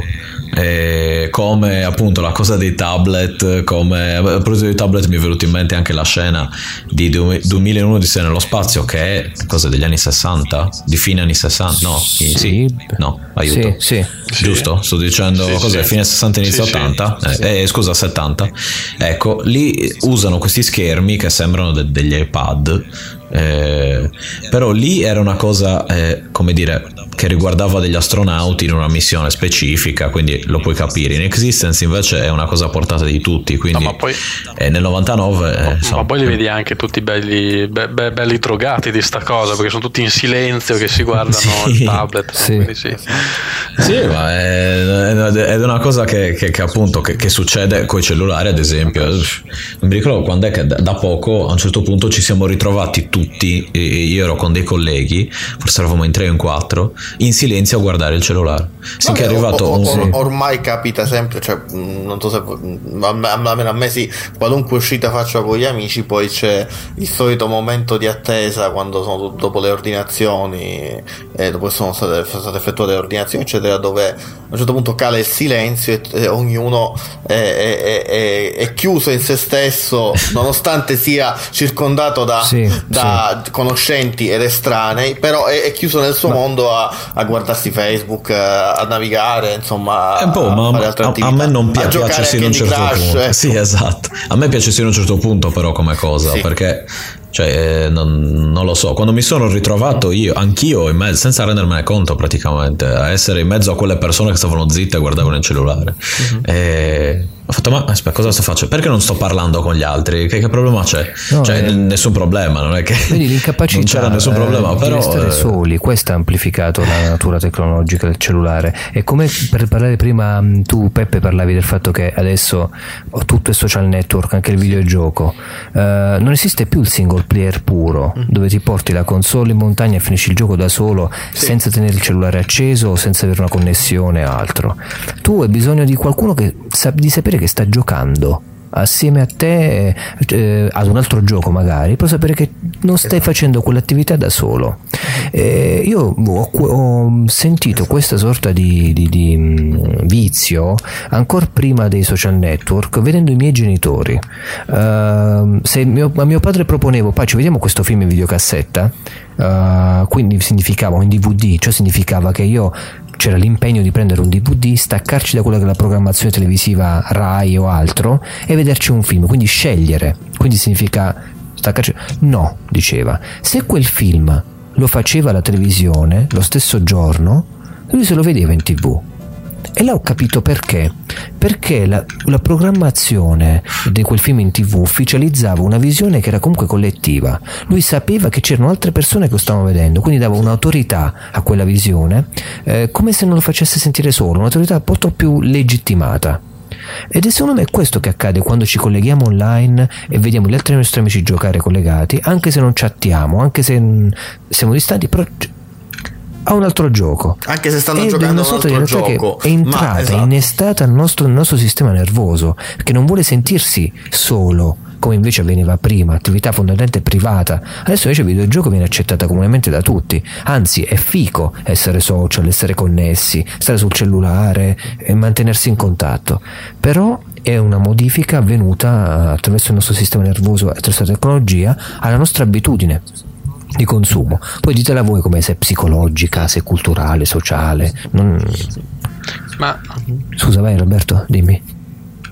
Eh, dicevi Alberto? Io eh, tempo fa ho vi- ho vi- visto una, una sorta di c'è un video, penso esista ancora su YouTube, di un seminario di una sociologa molto, molto, molto, dire, molto pres- prestigiosa in certo senso, che appunto faceva proprio questa, parlava proprio di- dei social e ne pa- parlava proprio di questa cosa qui, cioè del, del bisogno di condivisione, cioè perché tutta la gente è drogata di social, vive sempre sui social, perché ha bisogno di condividere quello che vive nella vita, Sì. nella vita di tutti i giorni. Cioè, perché uno ha gli stati di Facebook e scrive oggi ho preso il cappuccino e non mi hanno dato il cioccolatino che, che- che- che- che noia? Perché lo scrive? Perché vuole che altri lo sappiano e vuole che, che la sua esperienza non, sia, non rimanga solo dentro la sua esperienza, il suo vissuto, ma vuole che sia anche di altri. Eh, Anzi, anzi ci, ri- ci rimane male se dopo un paio d'ore non ha ricevuto Sì, un like. qualche Eh, mi piace o qualche commento. cosa succede esatto. eh, infatti, cioè, Quando eh, la Geller dice vuoi giocare con me? Ho bisogno di un amico. Sì, a- a- a- a- addirittura ecco, infatti, infatti era la cosa che mi ha dato l'occasione per poter entrare anche a gamba tesa. Spero che sia esattamente quello che, che- che volevi parlare tu. Addirittura là poi, eh, appunto, in Existence viene come sempre estremizzato, accentuato anche come eh, rapporto Sì, sessuale. sì, eh, certo, certo. Perché, perché diciamo co- come, come diciamo appunto c'è, c'è pure questo elemento Sì, sì, di, sì, di comunione anche fisico. Eh, perché ricordiamo appunto che quando mh, diciamo l'ambicord che sarebbe questa specie di, di cordone ombelicale penetra appunto nella bioporta lo fa come se questa fosse una specie di Sì, sì. fondamentalmente e, e- e- e il giocatore diciamo deve anche proprio la, la emulsiona come se si sessuale. trattasse di un, Sì. appunto, di un rituale Ehm. a sfondo sessuale esatto infatti ricordiamoci che, che Allegra e Picul diciamo quando proprio entrano nel gioco eh, c'è il, diciamo, sono costrette ancora una volta Sì, diciamo, a sì. eh, penetrare l'un l'altro le Ma- bioporte Perché come diceva questa anche nei parlando al tempo di Existence, Mhm. tutto è un rapporto eteromediale in tecnologia. C'è un innesto, devo innestare il, computer, la televisione Mhm. e la televisione poi Sì. va innestata la presa di corrente e il joypad, allora coi fili, e va innestato la console, tutto un innesto di penetrazione. E quindi Sì. lì c'è addirittura la penetrazione del sistema nervoso, perché devono essere penetrati i due sistemi nervosi anche quando ti metti sul letto per giocare con un Sì. compagno. Eh, però non è quello che volevo dire io, anche se ovviamente eh, c'entra tutta come cosa.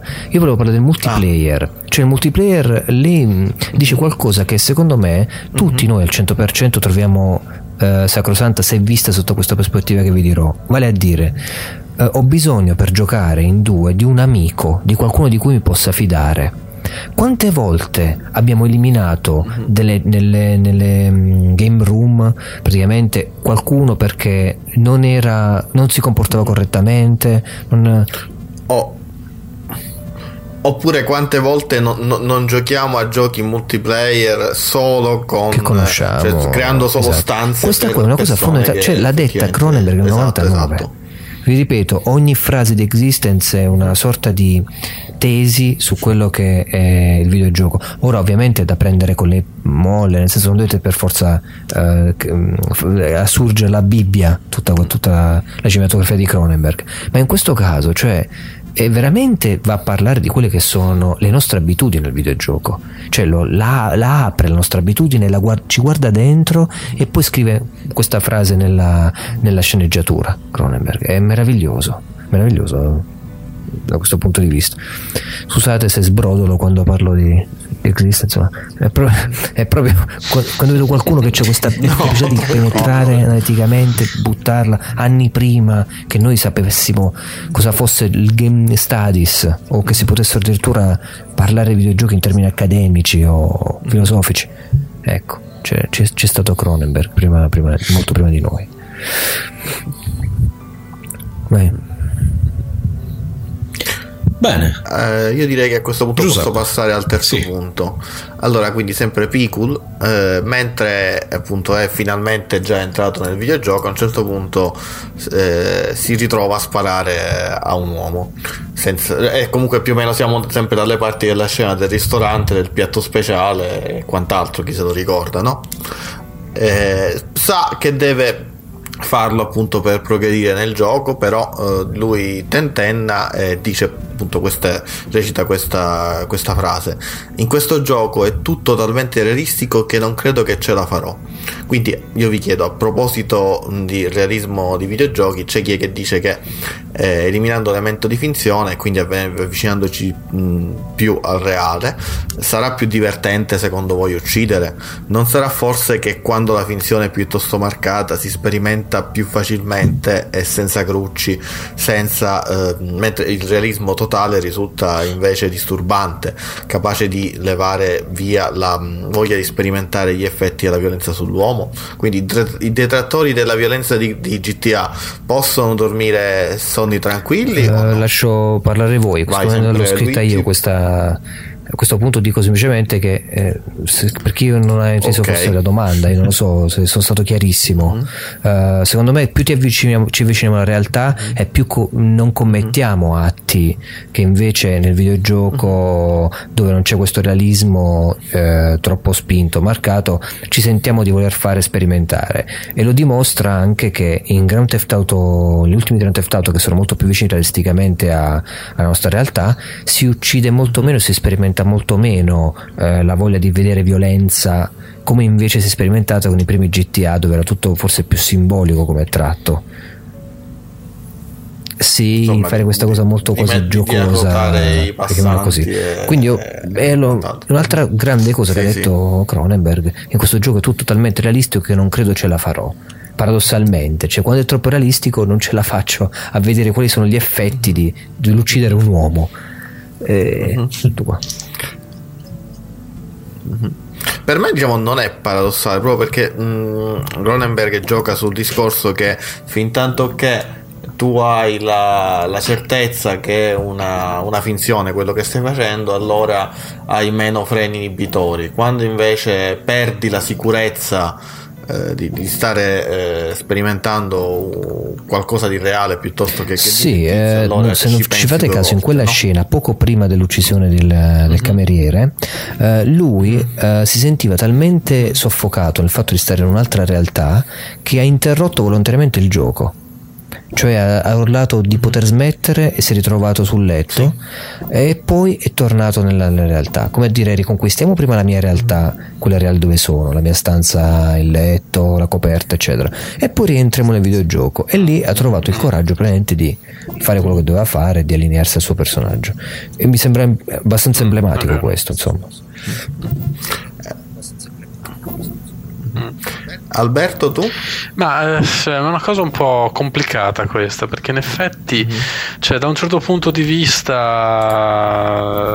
eh, al videogiocatore piace uccidere, nel senso, è brutto da dire, però insomma, eh, i videogiochi dove si ammazza, dove ci si sguarda, eh, per- e sono sempre molto cioè, apprezzati, insomma.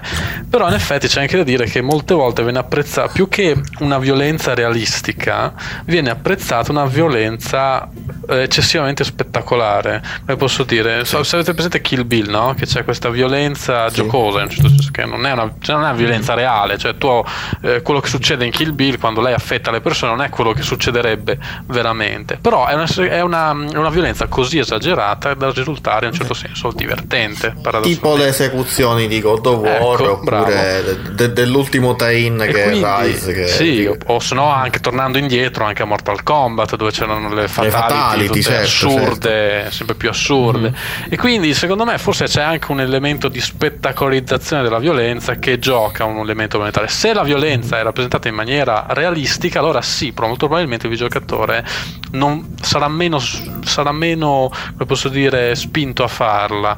E, mm, e c'è anche da dire che poi alla fin fine il videogiocatore, noi diciamo sempre il videogiocatore, ah sì, gli piace fare sempre sti ruoli così, dico, ah, in realtà poi se voi andate a vedere più o meno le statistiche di, eh, di- di quelli che giocano a Mass, a Mass Effect, molti, la stragrande maggioranza, Din, din, din, no no ma la stragrande maggioranza va a scegliere sempre di fare il paladino, di fare le azioni Sì. buone, quando nei giochi di ruolo si deve andare a prendere una missione, si fa sempre una per aiutare, no? Quando c'è qualcuno che chiede una- un aiuto, tutti si va sempre a soccorrere. Si è Quindi, sempre disponibili. quindi sì, il sì, giocatore sì. è sempre portato, il giocatore medio diciamo, è Mhm. sempre portato a comportarsi bene, eh, paradossalmente, cioè sembra, sembra, sembra che sia il contrario, però secondo me in realtà il videogiocatore fondamentalmente vuole essere nel mondo virtuale una- un, un personaggio apprezzato in un certo senso, quindi vuole, vuole guadagnarsi in un certo senso un certo apprezzamento. E quindi secondo me insomma anche, sta- anche questo gioca sul fatto del, dello scegliere di compiere atti violenti piuttosto che, altro, piuttosto che no. Quindi può essere anche che in GTA 5 se eh, non si, si- si ten- si tenda a ammazzare molto di meno non, tan- non solo per il fatto di realismo ma anche perché probabilmente una, ci sono dei personaggi più umani cioè si gioca con dei personaggi più, più delineati non sono più il Cloud Speed eh, che è così un po' che è anonimo oppure il, il Tony Versetti che era un un, un Tony Montana no? che non si fa scrupoli di ammazzare tutti ma magari è un personaggio un pochettino più complesso come, come era magari Nico, Nico Bellic quindi un pochettino più ehm, che ispira, ispira più a sim- sim- empatia e quindi allora si tende a non, a non- a non compiere azioni deprovevoli. Non lo so io forse la vedo in questa maniera. Anzi, GTA 5 addirittura cerca di appunto sempre col discorso pure che diceva Luigi de- del- dell'essere un ettrino, no? di, di avere ben tre ruoli, addirittura poi uno proprio te lo uno te la, te la giustifica la violenza perché cioè, uno è un personaggio completamente schizzato e quindi là magari ti senti più eh, eh, giustificato dal appunto commettere e fare cose assurde. Magari l- gli altri due mm, un po' meno e quindi cerchi di eh, ti- cioè mm, implicitamente cambia il, il tuo stile di gioco ehm, senza che tu ci, pensa- ci pensi due, due volte fondamentalmente. Ehm, Stefano tu la, No, la io- tua Io oh, aggiungo anche che sulla questione del realismo dei videogiochi, eh, appunto, eh, le cose sono modificate con chiaramente col passare degli anni. C'è anche da dire che i videogiocatori erano più giovani al tempo, in media, ovviamente. E anche noi, magari chiaramente quando hai 12 anni è la prima cosa, cioè, quando vedi GTA, il primo GTA la prima volta, dici wow, fantastico. Vado in giro, rubo le macchine, metto sotto i pedoni. Però dopo un po' inizi a romperti le palle, ecco, mettiamola così. E dici vorrei anche qualcos'altro oltre che a quello. E, e c'è da dire che mi sembra di notare che chi ha più dimestichezza con i videogiochi, indipendentemente dall'età, è questo, almeno nell'ultimo periodo, tende a cercare, a ricercare il- quella parte di realismo, quella parte di narrazione, di storia eh, che si trova in questi giochi più che l'elemento cazzeggione del, dell'investire i pedoni e così via. Questo è successo a me, ma lo vedo anche da amici videogiocatori e viceversa, magari da persone che non giocano mai. La prima cosa a cui viene in mente in GTA 5 per me magari andare lì, parlare col tizio, vedere come la cosa, loro è rubare la macchina e mettere sotto la gente, ecco. E non c'è niente di male, eh, questo non è una critica. È... non c'è niente di male nel gioco Nel gioco, ecco. ovviamente. Ovviamente nel gioco. E poi c'è appunto quello che stavo dicendo prima, la valvola di sfogo, quindi cose che tu non puoi fare nella realtà, eh, le puoi fare in una realtà parallela. Il che può anche essere un bene da un certo punto di vista, perché E se tu magari la tua grande aspirazione è, è rubare auto, investire la gente, eh, lo fai nel videogioco, magari potresti evitare di farlo nella realtà perché in qualche maniera stai provando quella sensazione se sei abbastanza immerso chiaramente nel, nel, nel gameplay. E questo poi è tutto da verificare ovviamente eh? perché ho visto che c'è gente che eh, non ha mai toccato un videogioco in vita sua, violento o meno, e ha fatto le stragi. E appunto, io non penso che, che, che, Hitler sia stato traviato da Doom o roba simile. No, da, Eppure, da, da Wolfenstein 3D. Da Wolfenstein 3D probabilmente. Quello sì, è stato un po'... più che traviato è stato distrutto perché è il boss sì. finale. esatto. Che poi si parla anche tedesco, mi pare, che dice Guten Tag, dice una cosa così. O comunque, adesso non mi ricordo. Eh, detto ciò, no, detto ciò, appunto, non penso che le due cose siano collegate, ma è ovvio che se uno ci tiene, ecco, al videogioco, la, il realismo ti porta a fare delle scelte eh, che sono più realistiche, quindi cose che nella tua vita eh, faresti o non faresti. Eh, nella mia vita non uccido gli amici, nel videogioco, se, se nel videogioco questo è mio amico, lo, o, insomma, me l'hanno posto come amico, è difficile che lo uccida. Eh, senza un motivo specifico, ecco. Eh, eh, Stefano, sì, sì, no, noi sì. tutti siamo per ora questa sera tra amici, vero? sì. ok. No, no, tra amici ho anche, ho anche nemici a seconda dei casi. Che poi no, ci no, pensate, no, no, non stasera nel videogiochi, ovviamente. Okay. Fare una puntata su quanto i nostri atti in un contesto aperto e libero come quello del videogioco eh, possono essere moralizzati. Quanto possono essere moralizzati? Un'uccisione lì all'interno una pulsione, andare a prostitute in Grand Theft Auto e poi picchiarle e riprendersi i soldi. È solo un esperimento che ci viene offerto e quindi che noi facciamo volentieri o nasconde una sorta di pulsione precisa che in qualche modo sarebbe da confessare se fossimo tutti cristiani?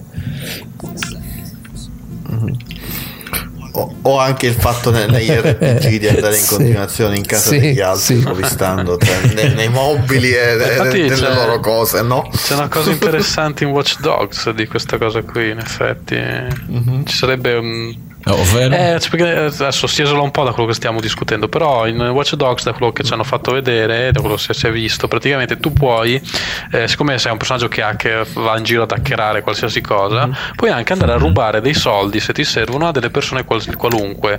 Quindi praticamente in questa demo si vede che il protagonista che va ad hackerare praticamente il cellulare di una... Il bancomat. Sì, sì, no, ma no, proprio il cellulare di una, di una, di una mamma ah. che sta in casa sua con bambi- mm-hmm. col bambino, tu hacker, eh, mm-hmm. trovi il suo cellulare, lo hackerizzi, pigli il suo account no, de- della banca mm-hmm. e poi vai in un, in un bancomat a rubarle praticamente dei soldi. E, e, la cosa curiosa che ti dicono è perché in questo gioco, prendi Watch Dogs, tu hai una graduatoria di, eh, mora- in un certo senso di rispettabilità, cioè se tu fai buone azioni mm-hmm. eh, vieni, vieni, vieni, in un certo senso rispettato dalla gente comune eh, che ti riconosce per strada. Però questa azione qui in particolare non ha nessun... cioè non viene registrata come una reazione negativa e neanche positiva, cioè proprio non viene proprio registrata, cioè i, i creatori hanno deciso di non moralizzare, cioè non, di non dare un peso morale nel gioco a questa azione di rubare soldi agli innocenti. Sì, sì, sì. È molto interessante questa scelta, in effetti, in base Beh, In realtà è, è, anche, è, anche, per certi versi, tra virgolette, realistica, nel senso che se io ho rubato, se mi hanno rubato l'account, eh, cioè, cioè sono, insomma, sono entrati nel mio account di banca, hanno, hanno fatto dei prelievi prelievi e diciamo io ah, a, me, a me una cosa del genere è capitata mm, carta di credito. Non so a voi comunque io non, non so uh, alla fine chi è stato quindi non mi posso porre verso quella persona, quindi Adam Pierce, eh, dicendo ah è un bastardo perché a me ha hackerato. No, a me hanno hackerato, ma non so se è stato lui, se è stato qualcun altro, no? Sì. Quindi diciamo, non, eh, come nella re- riflette il discorso della realtà che comunque eh, è, un, op- è un danno fatto da terzi, sì, sì. Che, da terzi ignoti, no? Sì, nel senso... Sì. quindi ci sta il discorso che non, non- non venga giudicata giudicata. moralmente. Però il fatto che comunque tu fai un'azione in un certo senso immorale, e però il gioco non Sì. te la valuta come tale. E quindi eh, questo è curioso anche di vedere se molte- Sì. molti giocatori lo faranno comunque o no. Cioè, nel senso, andranno a rubare soldi a persone normali, innocenti, oppure no. Insomma, è- Beh, di- diciamo, di- dicia- diciamo che siamo comunque passi avanti rispetto Sì. alla- allo scorreggiare No, in faccia alla gente che succedeva in Fable, no? Immagini, nessuno se l'aspetta. un'azione moralmente Finisce Watch deplorevole, Dogs, però insomma, praticamente eh, al livello- di paradiso livello molto secondo, basso. Perché Dio tutto vede e tutto sa. Cioè, cose simili. Sarebbe tremendo.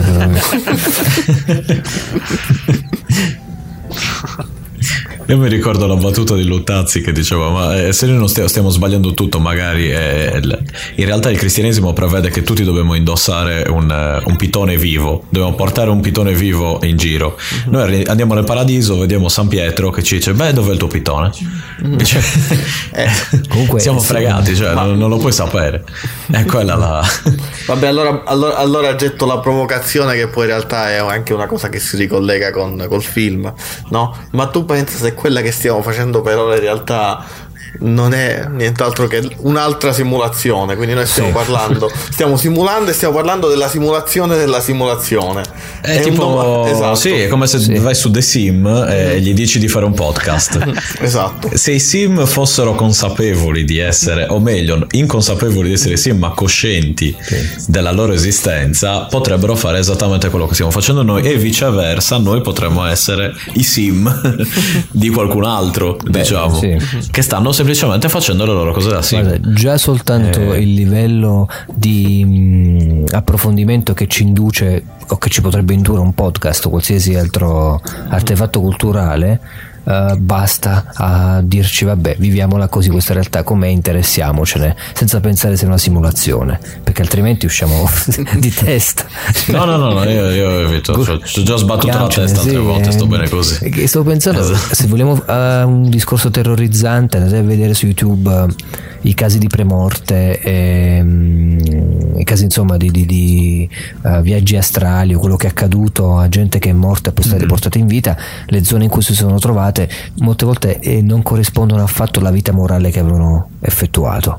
Eh, quindi c'è gente insomma che ha visto altre cose che non erano legate ai buoni cristiani che eh, erano. Quindi probabilmente le qualità eh, dell'anima non vengono giudicate dalle azioni che facciamo in termini prettamente razionali o morali come le conosciamo noi ma forse anche altro tipo le intenzioni eh, altri aspetti che noi ci mettiamo di nostro. E in questo caso quindi il videogioco se va a giudicare anche le nostre intenzioni senza che noi le commettiamo delle azioni ma semplicemente le pensiamo dovremmo giocare con un prete vicino ogni volta ci confessa volevo uccidere quella troia ma non l'ho fatto padre confessa Esatto. Padre, mi perdoni, ho rubato anche i soldi dopo. La- allora io siccome i punti sono finiti volevo dire una cosa in particolare a Peppe Dunque, io non, eh, non ho inserito questo punto perché volevo mm, parlare in maniera leggera, perché presumevo che avremmo fatto discussioni pesantucce, però mi sembra che siamo andati abbastanza tranquilli.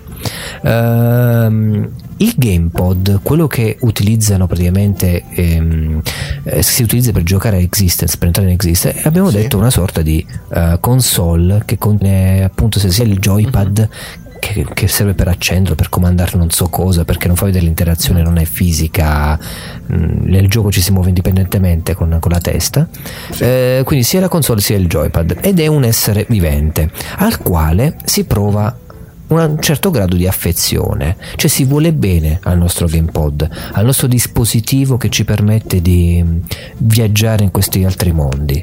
Quindi non- immaginate le nostre console per intenderci. Sì, a- a- addirittura, Sì. scusami se, come sempre ti interrompo, ma la stessa mh, Allegra propone eh, più volte mh, nel film, più riprese, si rivolge a lui proprio come un figlio, addirittura è meglio del figlio che non ha potuto avere. sì, la, la ama, ama proprio la sua, la sua console, la ama perché gli permette di uscire fuori dalla propria eh, vita, di- di- della noia della propria esistenza. Eh, ecco perché Peppe ti faccio questa domanda. Parlo di affezione verso le proprie console. Nella sigla video su YouTube dell'opinista videoludico, tu porti la tua console sulla panchina, gli metti la sciarpa, il cappello, Sì. la, la tieni vicino, è una Xbox 360, vecchio modello. No, non so se si vedeva pure che avevo provato pure tra le varie riprese le, le do proprio da mangiare Sì. perché mi ero portato un po' delle cose. Quindi c'è un'affezione Sì, sulla sì, console. Beh, presumo che questo è, è dovuto al fatto perché noi siamo grati a quello che ci restituiscono esistenzialmente in termini di appagamento o se vogliamo di Mhm. completamento anche della nostra vita. Cioè sono una componente fondamentale, importante, diciamo così importante nella nostra vita. Ecco, dice, volevo dire a Peppe, tu resisteresti senza poter più immergerti nei mondi virtuali che ormai le console ti regalano senza poter più giocare? Prima domanda. E secondo, c'era questo elemento di affettività? Cioè tu vuoi bene alle tue console, ai tuoi dispositivi che per- ti permettono di schiudere questi universi magici, di vivere una vite altre? Te lo dico in virtù della, dello scoccare quasi della mezzanotte in cui viene introdotta la Xbox One qui in Europa. Sì. Allora, io eh, non posso fare a meno di videogiocare nel senso che eh, interrompere per- allo stato attuale mh, per me sarebbe difficile interrompere volontariamente eh, ad libitum, Sì. no? Non eh, prendermi una, una pausa tale che, anzi non una pausa, proprio smettere definitivamente. Ma questo perché eh, penso tuttora che ci, son, ci siano altre possibilità, altri, altri mondi, altre esistenze che non ho, che, che- che non ho esplorato e che Il penso destino vadano degli esplorate. altri, dice Barrock, sì. Esatto, esatto, esatto. Sì, sì, è sempre, sempre questo anche legato a una. Se ti ricordi a quell'aneddoto che ti avevo fatto eh, in molte puntate fa di dietrologia videoludica dove vedo appunto ogni video esperienza no? come una proiezione di me in quel mondo che ha un- una missione che è quella insomma di arrivare fino Sì. alla fine del gioco no? Indipend- eh, e, e quindi allo stato attuale no, non, non riuscirei a, a staccarmi, ma proprio perché comunque sono io consapevole che voglio eh, farlo, non, non nel senso che mi sento così assuefatto, sì, ecco, sì. non- E poi la seconda invece le tratto bene, ma le tratto bene per come tratto un, eh, un- un feticcio tecnologico. Eh, non, non la vedo diciamo allo stesso livello di, di una persona però. Cioè, anche se l- l'ho fatto là in, que- in quella sigla eccetera ma eh, mi dispiace la, la tratto con cura perché so comunque che ha un certo valore e che ormai eh, è anche eh, diciamo economicamente impossibile eh, da sostituire subito no? Eh, una console. Ma eh, visto il prezzo. Ma da qui diciamo a, a- a trattarla proprio come, come si, come si, si tratta appunto un essere vivente no. E Questo secondo te è una linea possibile se si avvicina a questo tipo di realtà, quella di existence, se si avvicina a noi, eh, trattare quindi poi con cura e con quasi affetto una, una console che diventa quasi felina, organica, eh, insomma, se, se- se- se- si trascendesse la barriera della tecnologia e si arrivasse ad avere un domani cose organiche come quelle diciamo di, di, di Existence sì. ma fin tanto che vedo e la tocco e, e Che sono plastica, consapevole eh. che si tratta comunque esatto di, di- di- di materiali no- non organici eh, o comunque non batte dentro non pulsa comunque sono solo microchip e, e st- stati di, di- di tensione ma, ma non invece non c'è del liquido non, non, non batte un cuore dentro Ok, insomma ok. no Io, io una volta ho dormito con la console. Cioè, nel senso proprio che c'avevo l'Xbox non mi ricordo come, è finita sul letto, stavo smontando, eccetera. Alla fine ho detto, vabbè, mo non c'ho voglia di rimetterla per terra, ero stanchissimo. L'ho ficcata sotto No, le io- coperte, l'ho ficcata. io al massimo mi- Sul serio, cioè, nel senso, l'ho messa lì. Ma l'hai anche ricordo o ti sei ho limitato a dormirci? Poi devo, chiedere a lei se cosa è successo. No, io diciamo Esatto. il, il massimo che posso fare come eh, diciamo fissazione sempre però per tenere diciamo, per come ti cerchi di tenere bene un feticcio può essere che so eh, una console portatile che so tipo il 3DS o la, o la PlayStation Vita che non, non mi addormento se non l'ho rimessa dentro la, il- insomma, la custodia perché Sì. magari prende polvere per quelle ore in cui sto dormendo. Sì, è una stupidaggine, ma. Vabbè, ma quella è un po' di Sì. cosa ossessiva compulsiva. Sì, ma, ma diciamo, no, no, esatto, no- non Cioè, al punto però da, di- appunto da, da- da tenermelo come facevo invece a differenza con i giocattoli, non so se vi è mai capitato appunto di Sì. addormentarsi con, con- con un soldatino, con un pupazzetto, con un action figure. Ma io lo, Esatto. lo faccio tuttora, sì, infatti. Comunque, bene, io direi di Ah, passare. comunque questa domanda sì, era sì, solo sì, rivolta sì. a me, non... Eh beh, tu- sei tu quello che, che porta le console in giro e gli mette la copertina. Vabbè, No, no, no? perché Cioè, ero- curioso di sentire una cosa? Esatto, anche Sì, sì, Come certo. si, fa, certo, come sì. si fa a non voler bene a un drink, a un Sega drink? Ecco, vedi? Sì, Sì, sì, sì, effettivamente. sì. È vero, effettivamente il Dreamcast io... Vabbè, scusate, allora la butto più, eh, visto bene. che Vai, confessatevi, confessati, il vai. mio, il mio primo computer, co- come non si fa a volere bene a a un'amica 500? anche, anche. Eh. Non lo so, ma il Dreamcast ha anche quella cosa del... eh, Boh, sai, l'ultima console della Sì, Sega. sì, l'ultima lo so, console che ti- veramente puoi amare in un certo senso, perché altre dopo ti sono tutte fredde, sì. quelle dopo. Grande. No, ok, no, no, beh, almeno l'ha detto qualcun altro, perché mi, mi sentivo quella normale, capito? Che, dice, che provava questa- questo senso di Questo vuol affetto che verso il siamo persone normali, però. Eh. No, no, ma comunque Dreamcast lo condivido perché pure io diciamo, ci sono Beh. rimasto male Esatto. alla, Forse alla- quello, alla- alla notizia. Cioè, Mi ricordo che non mi ricordo che perché comunque qualche rivista pure di Dreamcast italiana uscì, mi pare. Quando venne annunciato l'ultimo numero Mm. di quella testata, che insomma, perché gli utenti dicevano che, che Sega America non, già non supportava più altri giochi, anche per la distribuzione, quindi da lì a poco pure da noi in Europa non, non sarebbero stati commercializzati eh, altri, altri giochi e, e alcuni di quelli appunto usciti sia in America che, che in Giappone non, non avrebbero mai visto la luce nel mercato europeo, tra cui, tra parentesi, il mio più grande rimorso è non aver mai potuto giocare una versione PAL di eh, Implit. Ah, Sì. Ah beh, è vero, è vero, è vero. Beh, ma eh, tra l'altro una del- di quelle console per i quali escono tuttora alcuni giochi eh, fatti da appassionati, te- tendenzialmente shoot 'em up, stile Esatto, Art sì. Tape, eccetera, ma c'è gente che appunto che gli vuole ancora più bene e fa uscire, e fa uscire giochi. Sì, però non lo so, si presta bene più di altre forse, più di altre grazie, cioè forse merito del fatto che è fallita, non hanno più prodotto console nonostante assieme alla Nintendo fossero tra i primi a produrne console dell'epoca moderna diciamo, ecco.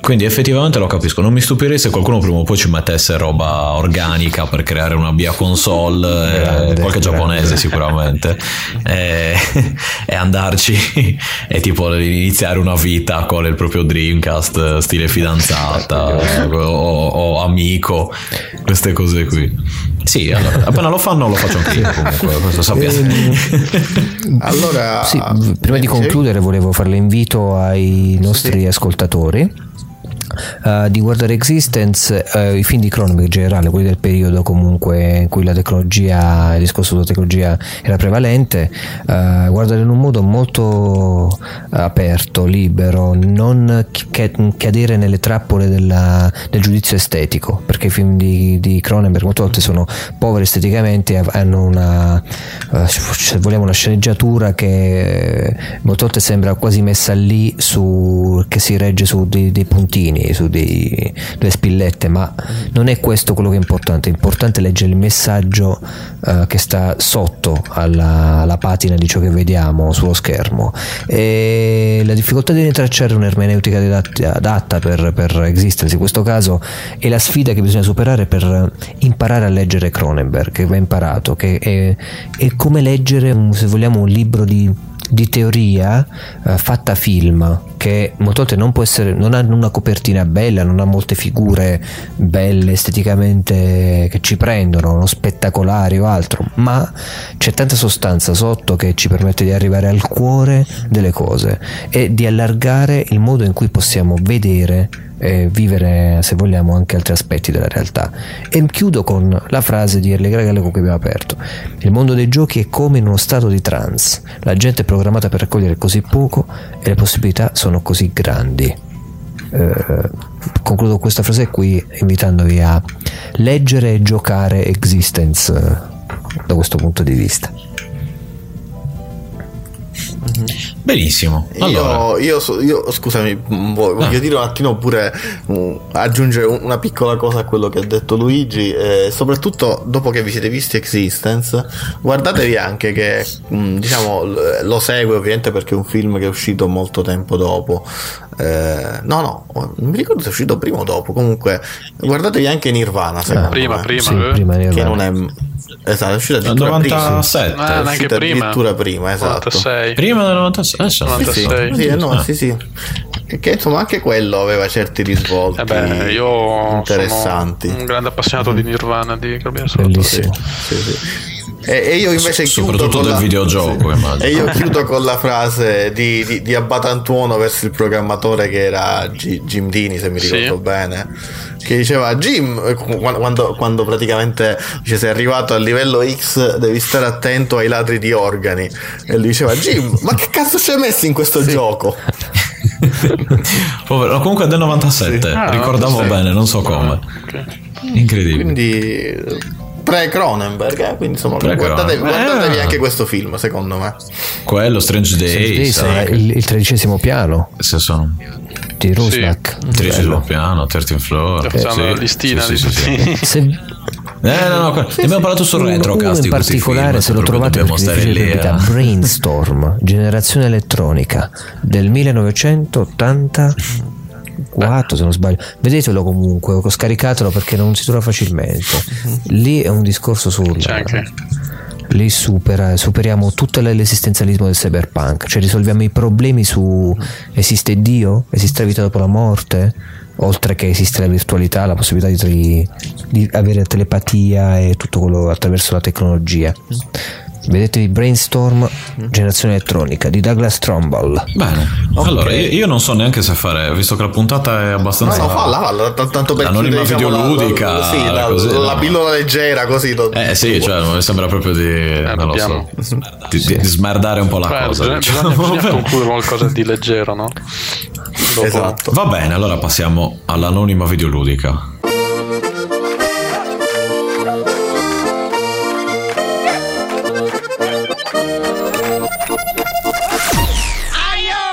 Allora, purtroppo, visto che insomma il periodo è un po' incasinato, sono riuscito a reperire solo due notizie, due indiscrezioni sul, sul eh, mondo next gen, eh, videogiochi, eccetera, eccetera. E non è stato semplice, ma, ma ce l'ho fatta.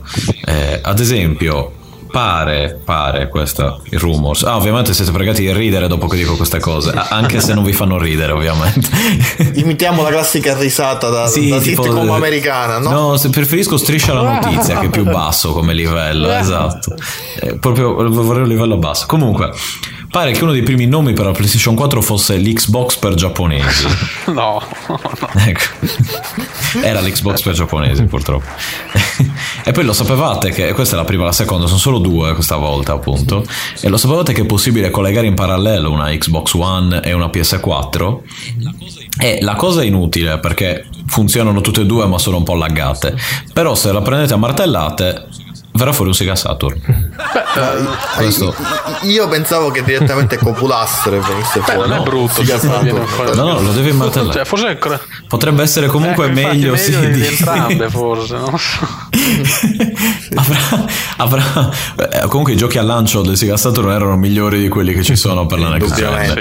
Sì, probabile. questo, questo. Dovrebbe dare un'indicazione. Soprattutto se vuoi conf- confrontare per, so, il primo Panzer Dragoon con, con Crimson eh, Dragon. quindi- eh, no, sinceramente te- Ba- Ba- Battlefield per quello è un grande rispetto ma se mi dicono esce Panzer Dragoon io te la compro domani faccio il pre-order. Mi dici esce Battlefield 4 io dico vabbè sti cazzi aspetta un altro mese cioè, comunque eh, quindi vi- i soliti contatti miei personali mi trovate Facebook eh, Eh, scusa, prima di questo, però, ovviamente passiamo prima alla dietrologia postale dove devi semplicemente dire sì appunto. Scriveteci visto che non, Sì, no, no, no, non beh, no, no, no, no, no, l'avrei inserito all'interno di, di queste cose. Cara filosofia dietro ludica. No, no, no, no, no. Carissima videologia dietro ludica. No, non è così, no. spettabile dietrologia video, videoludica. Videoludica. Vabbè, va. È uguale. Quindi per dietrologia postale, in questo caso ci potete iscrivere, trovarci nel sito, come detto all'inizio del podcast, www.dietrologiavideoludica.it, Facebook G+, soprattutto G+, eh, cercando dietrologia videoludica, su Twitter chiocciola dietrologia videoludo e l'email dietrologiavideoludica chiocciola gmail.com. Poi appunto il sottoscritto lo trovate sia su dietrologia videoludica che su Retrocast, eh, assieme a Luigi ad esempio e gente casuale che ogni tanto quando ci- riusciamo a registrare più che altro, ora che ci penso. Anche a me serve Eh, questo, sì. veramente. Eh sì, gente casuale Sì. infatti, gente di questo Io podcast, di dire una cosa che non ho mai podcast. detto. Eh, siccome scrivo su PSM, Sì.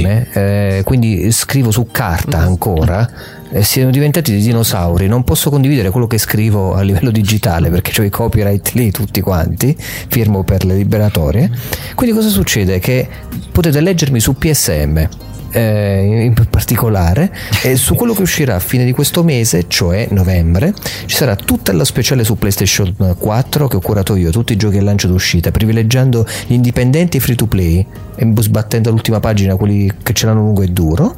E più un, un bel argomento di Deep Inside di approfondimento chiamato eh, il filtro videoludico sottotitolo ehm, il videogioco ehm, non è madre natura ma una realtà molto critica eh, un dispositivo tecnologico molto critico della realtà.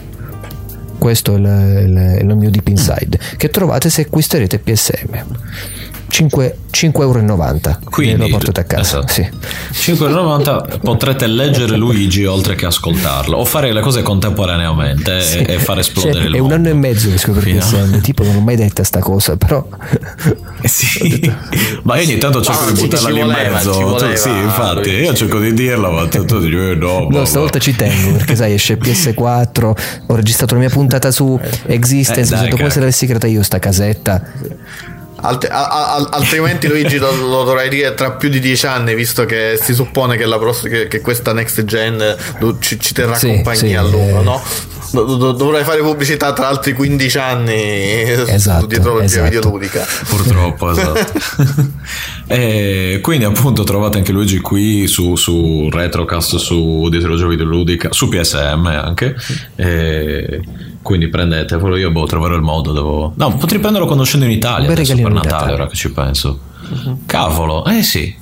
E potrei prenderlo, ecco, vedi, per eh, evitarmi il terrore dell'aereo da Milano, potrei... Eh, quando è che esce? 29 Eh, Quando esce PlayStation 4? Proprio, tac.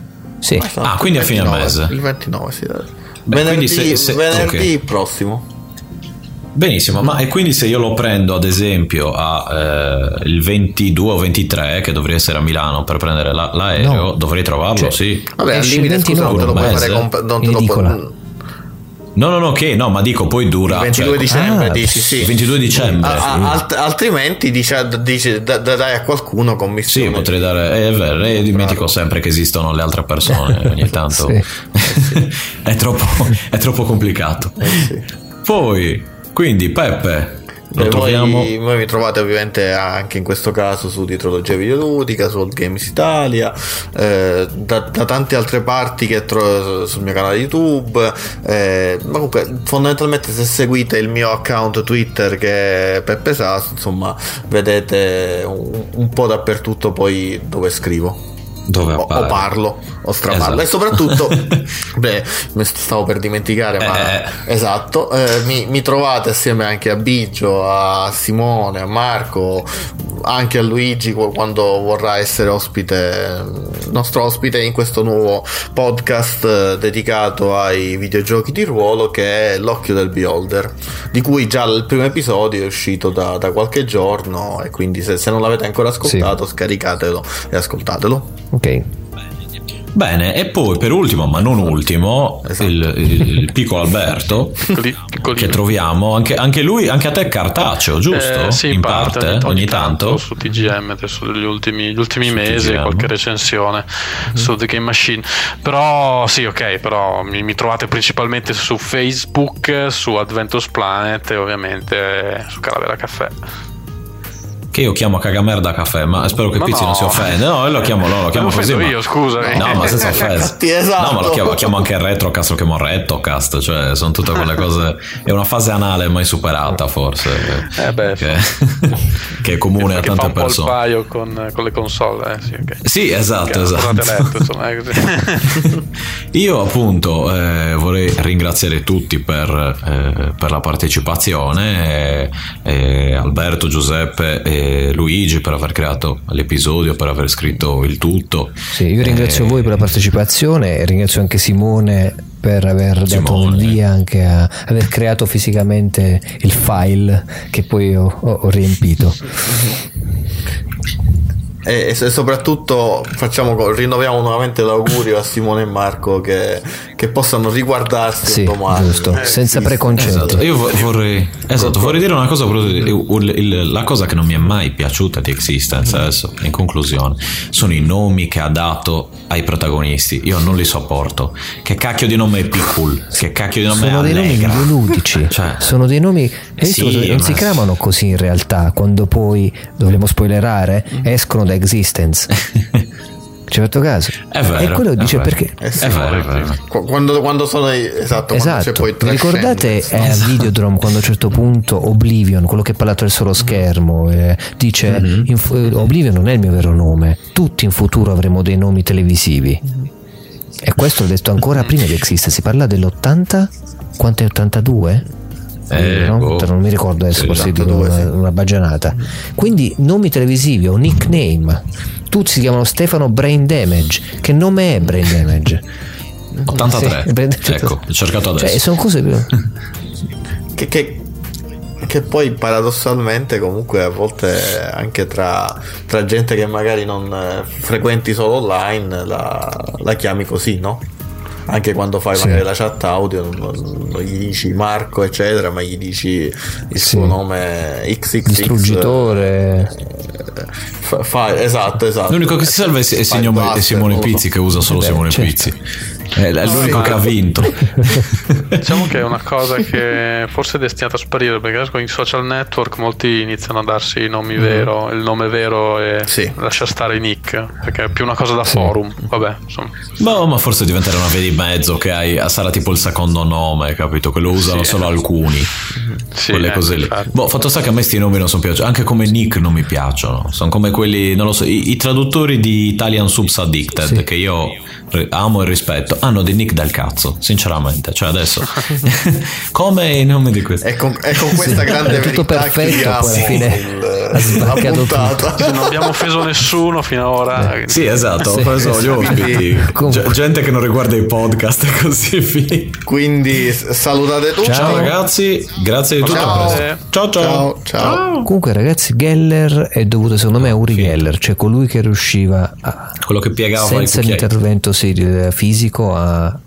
E quindi è come il videogioco, senza un intervento fisico ti ricrea un tipo di realtà, ma questo stiamo andando nel campo della speculazione totale.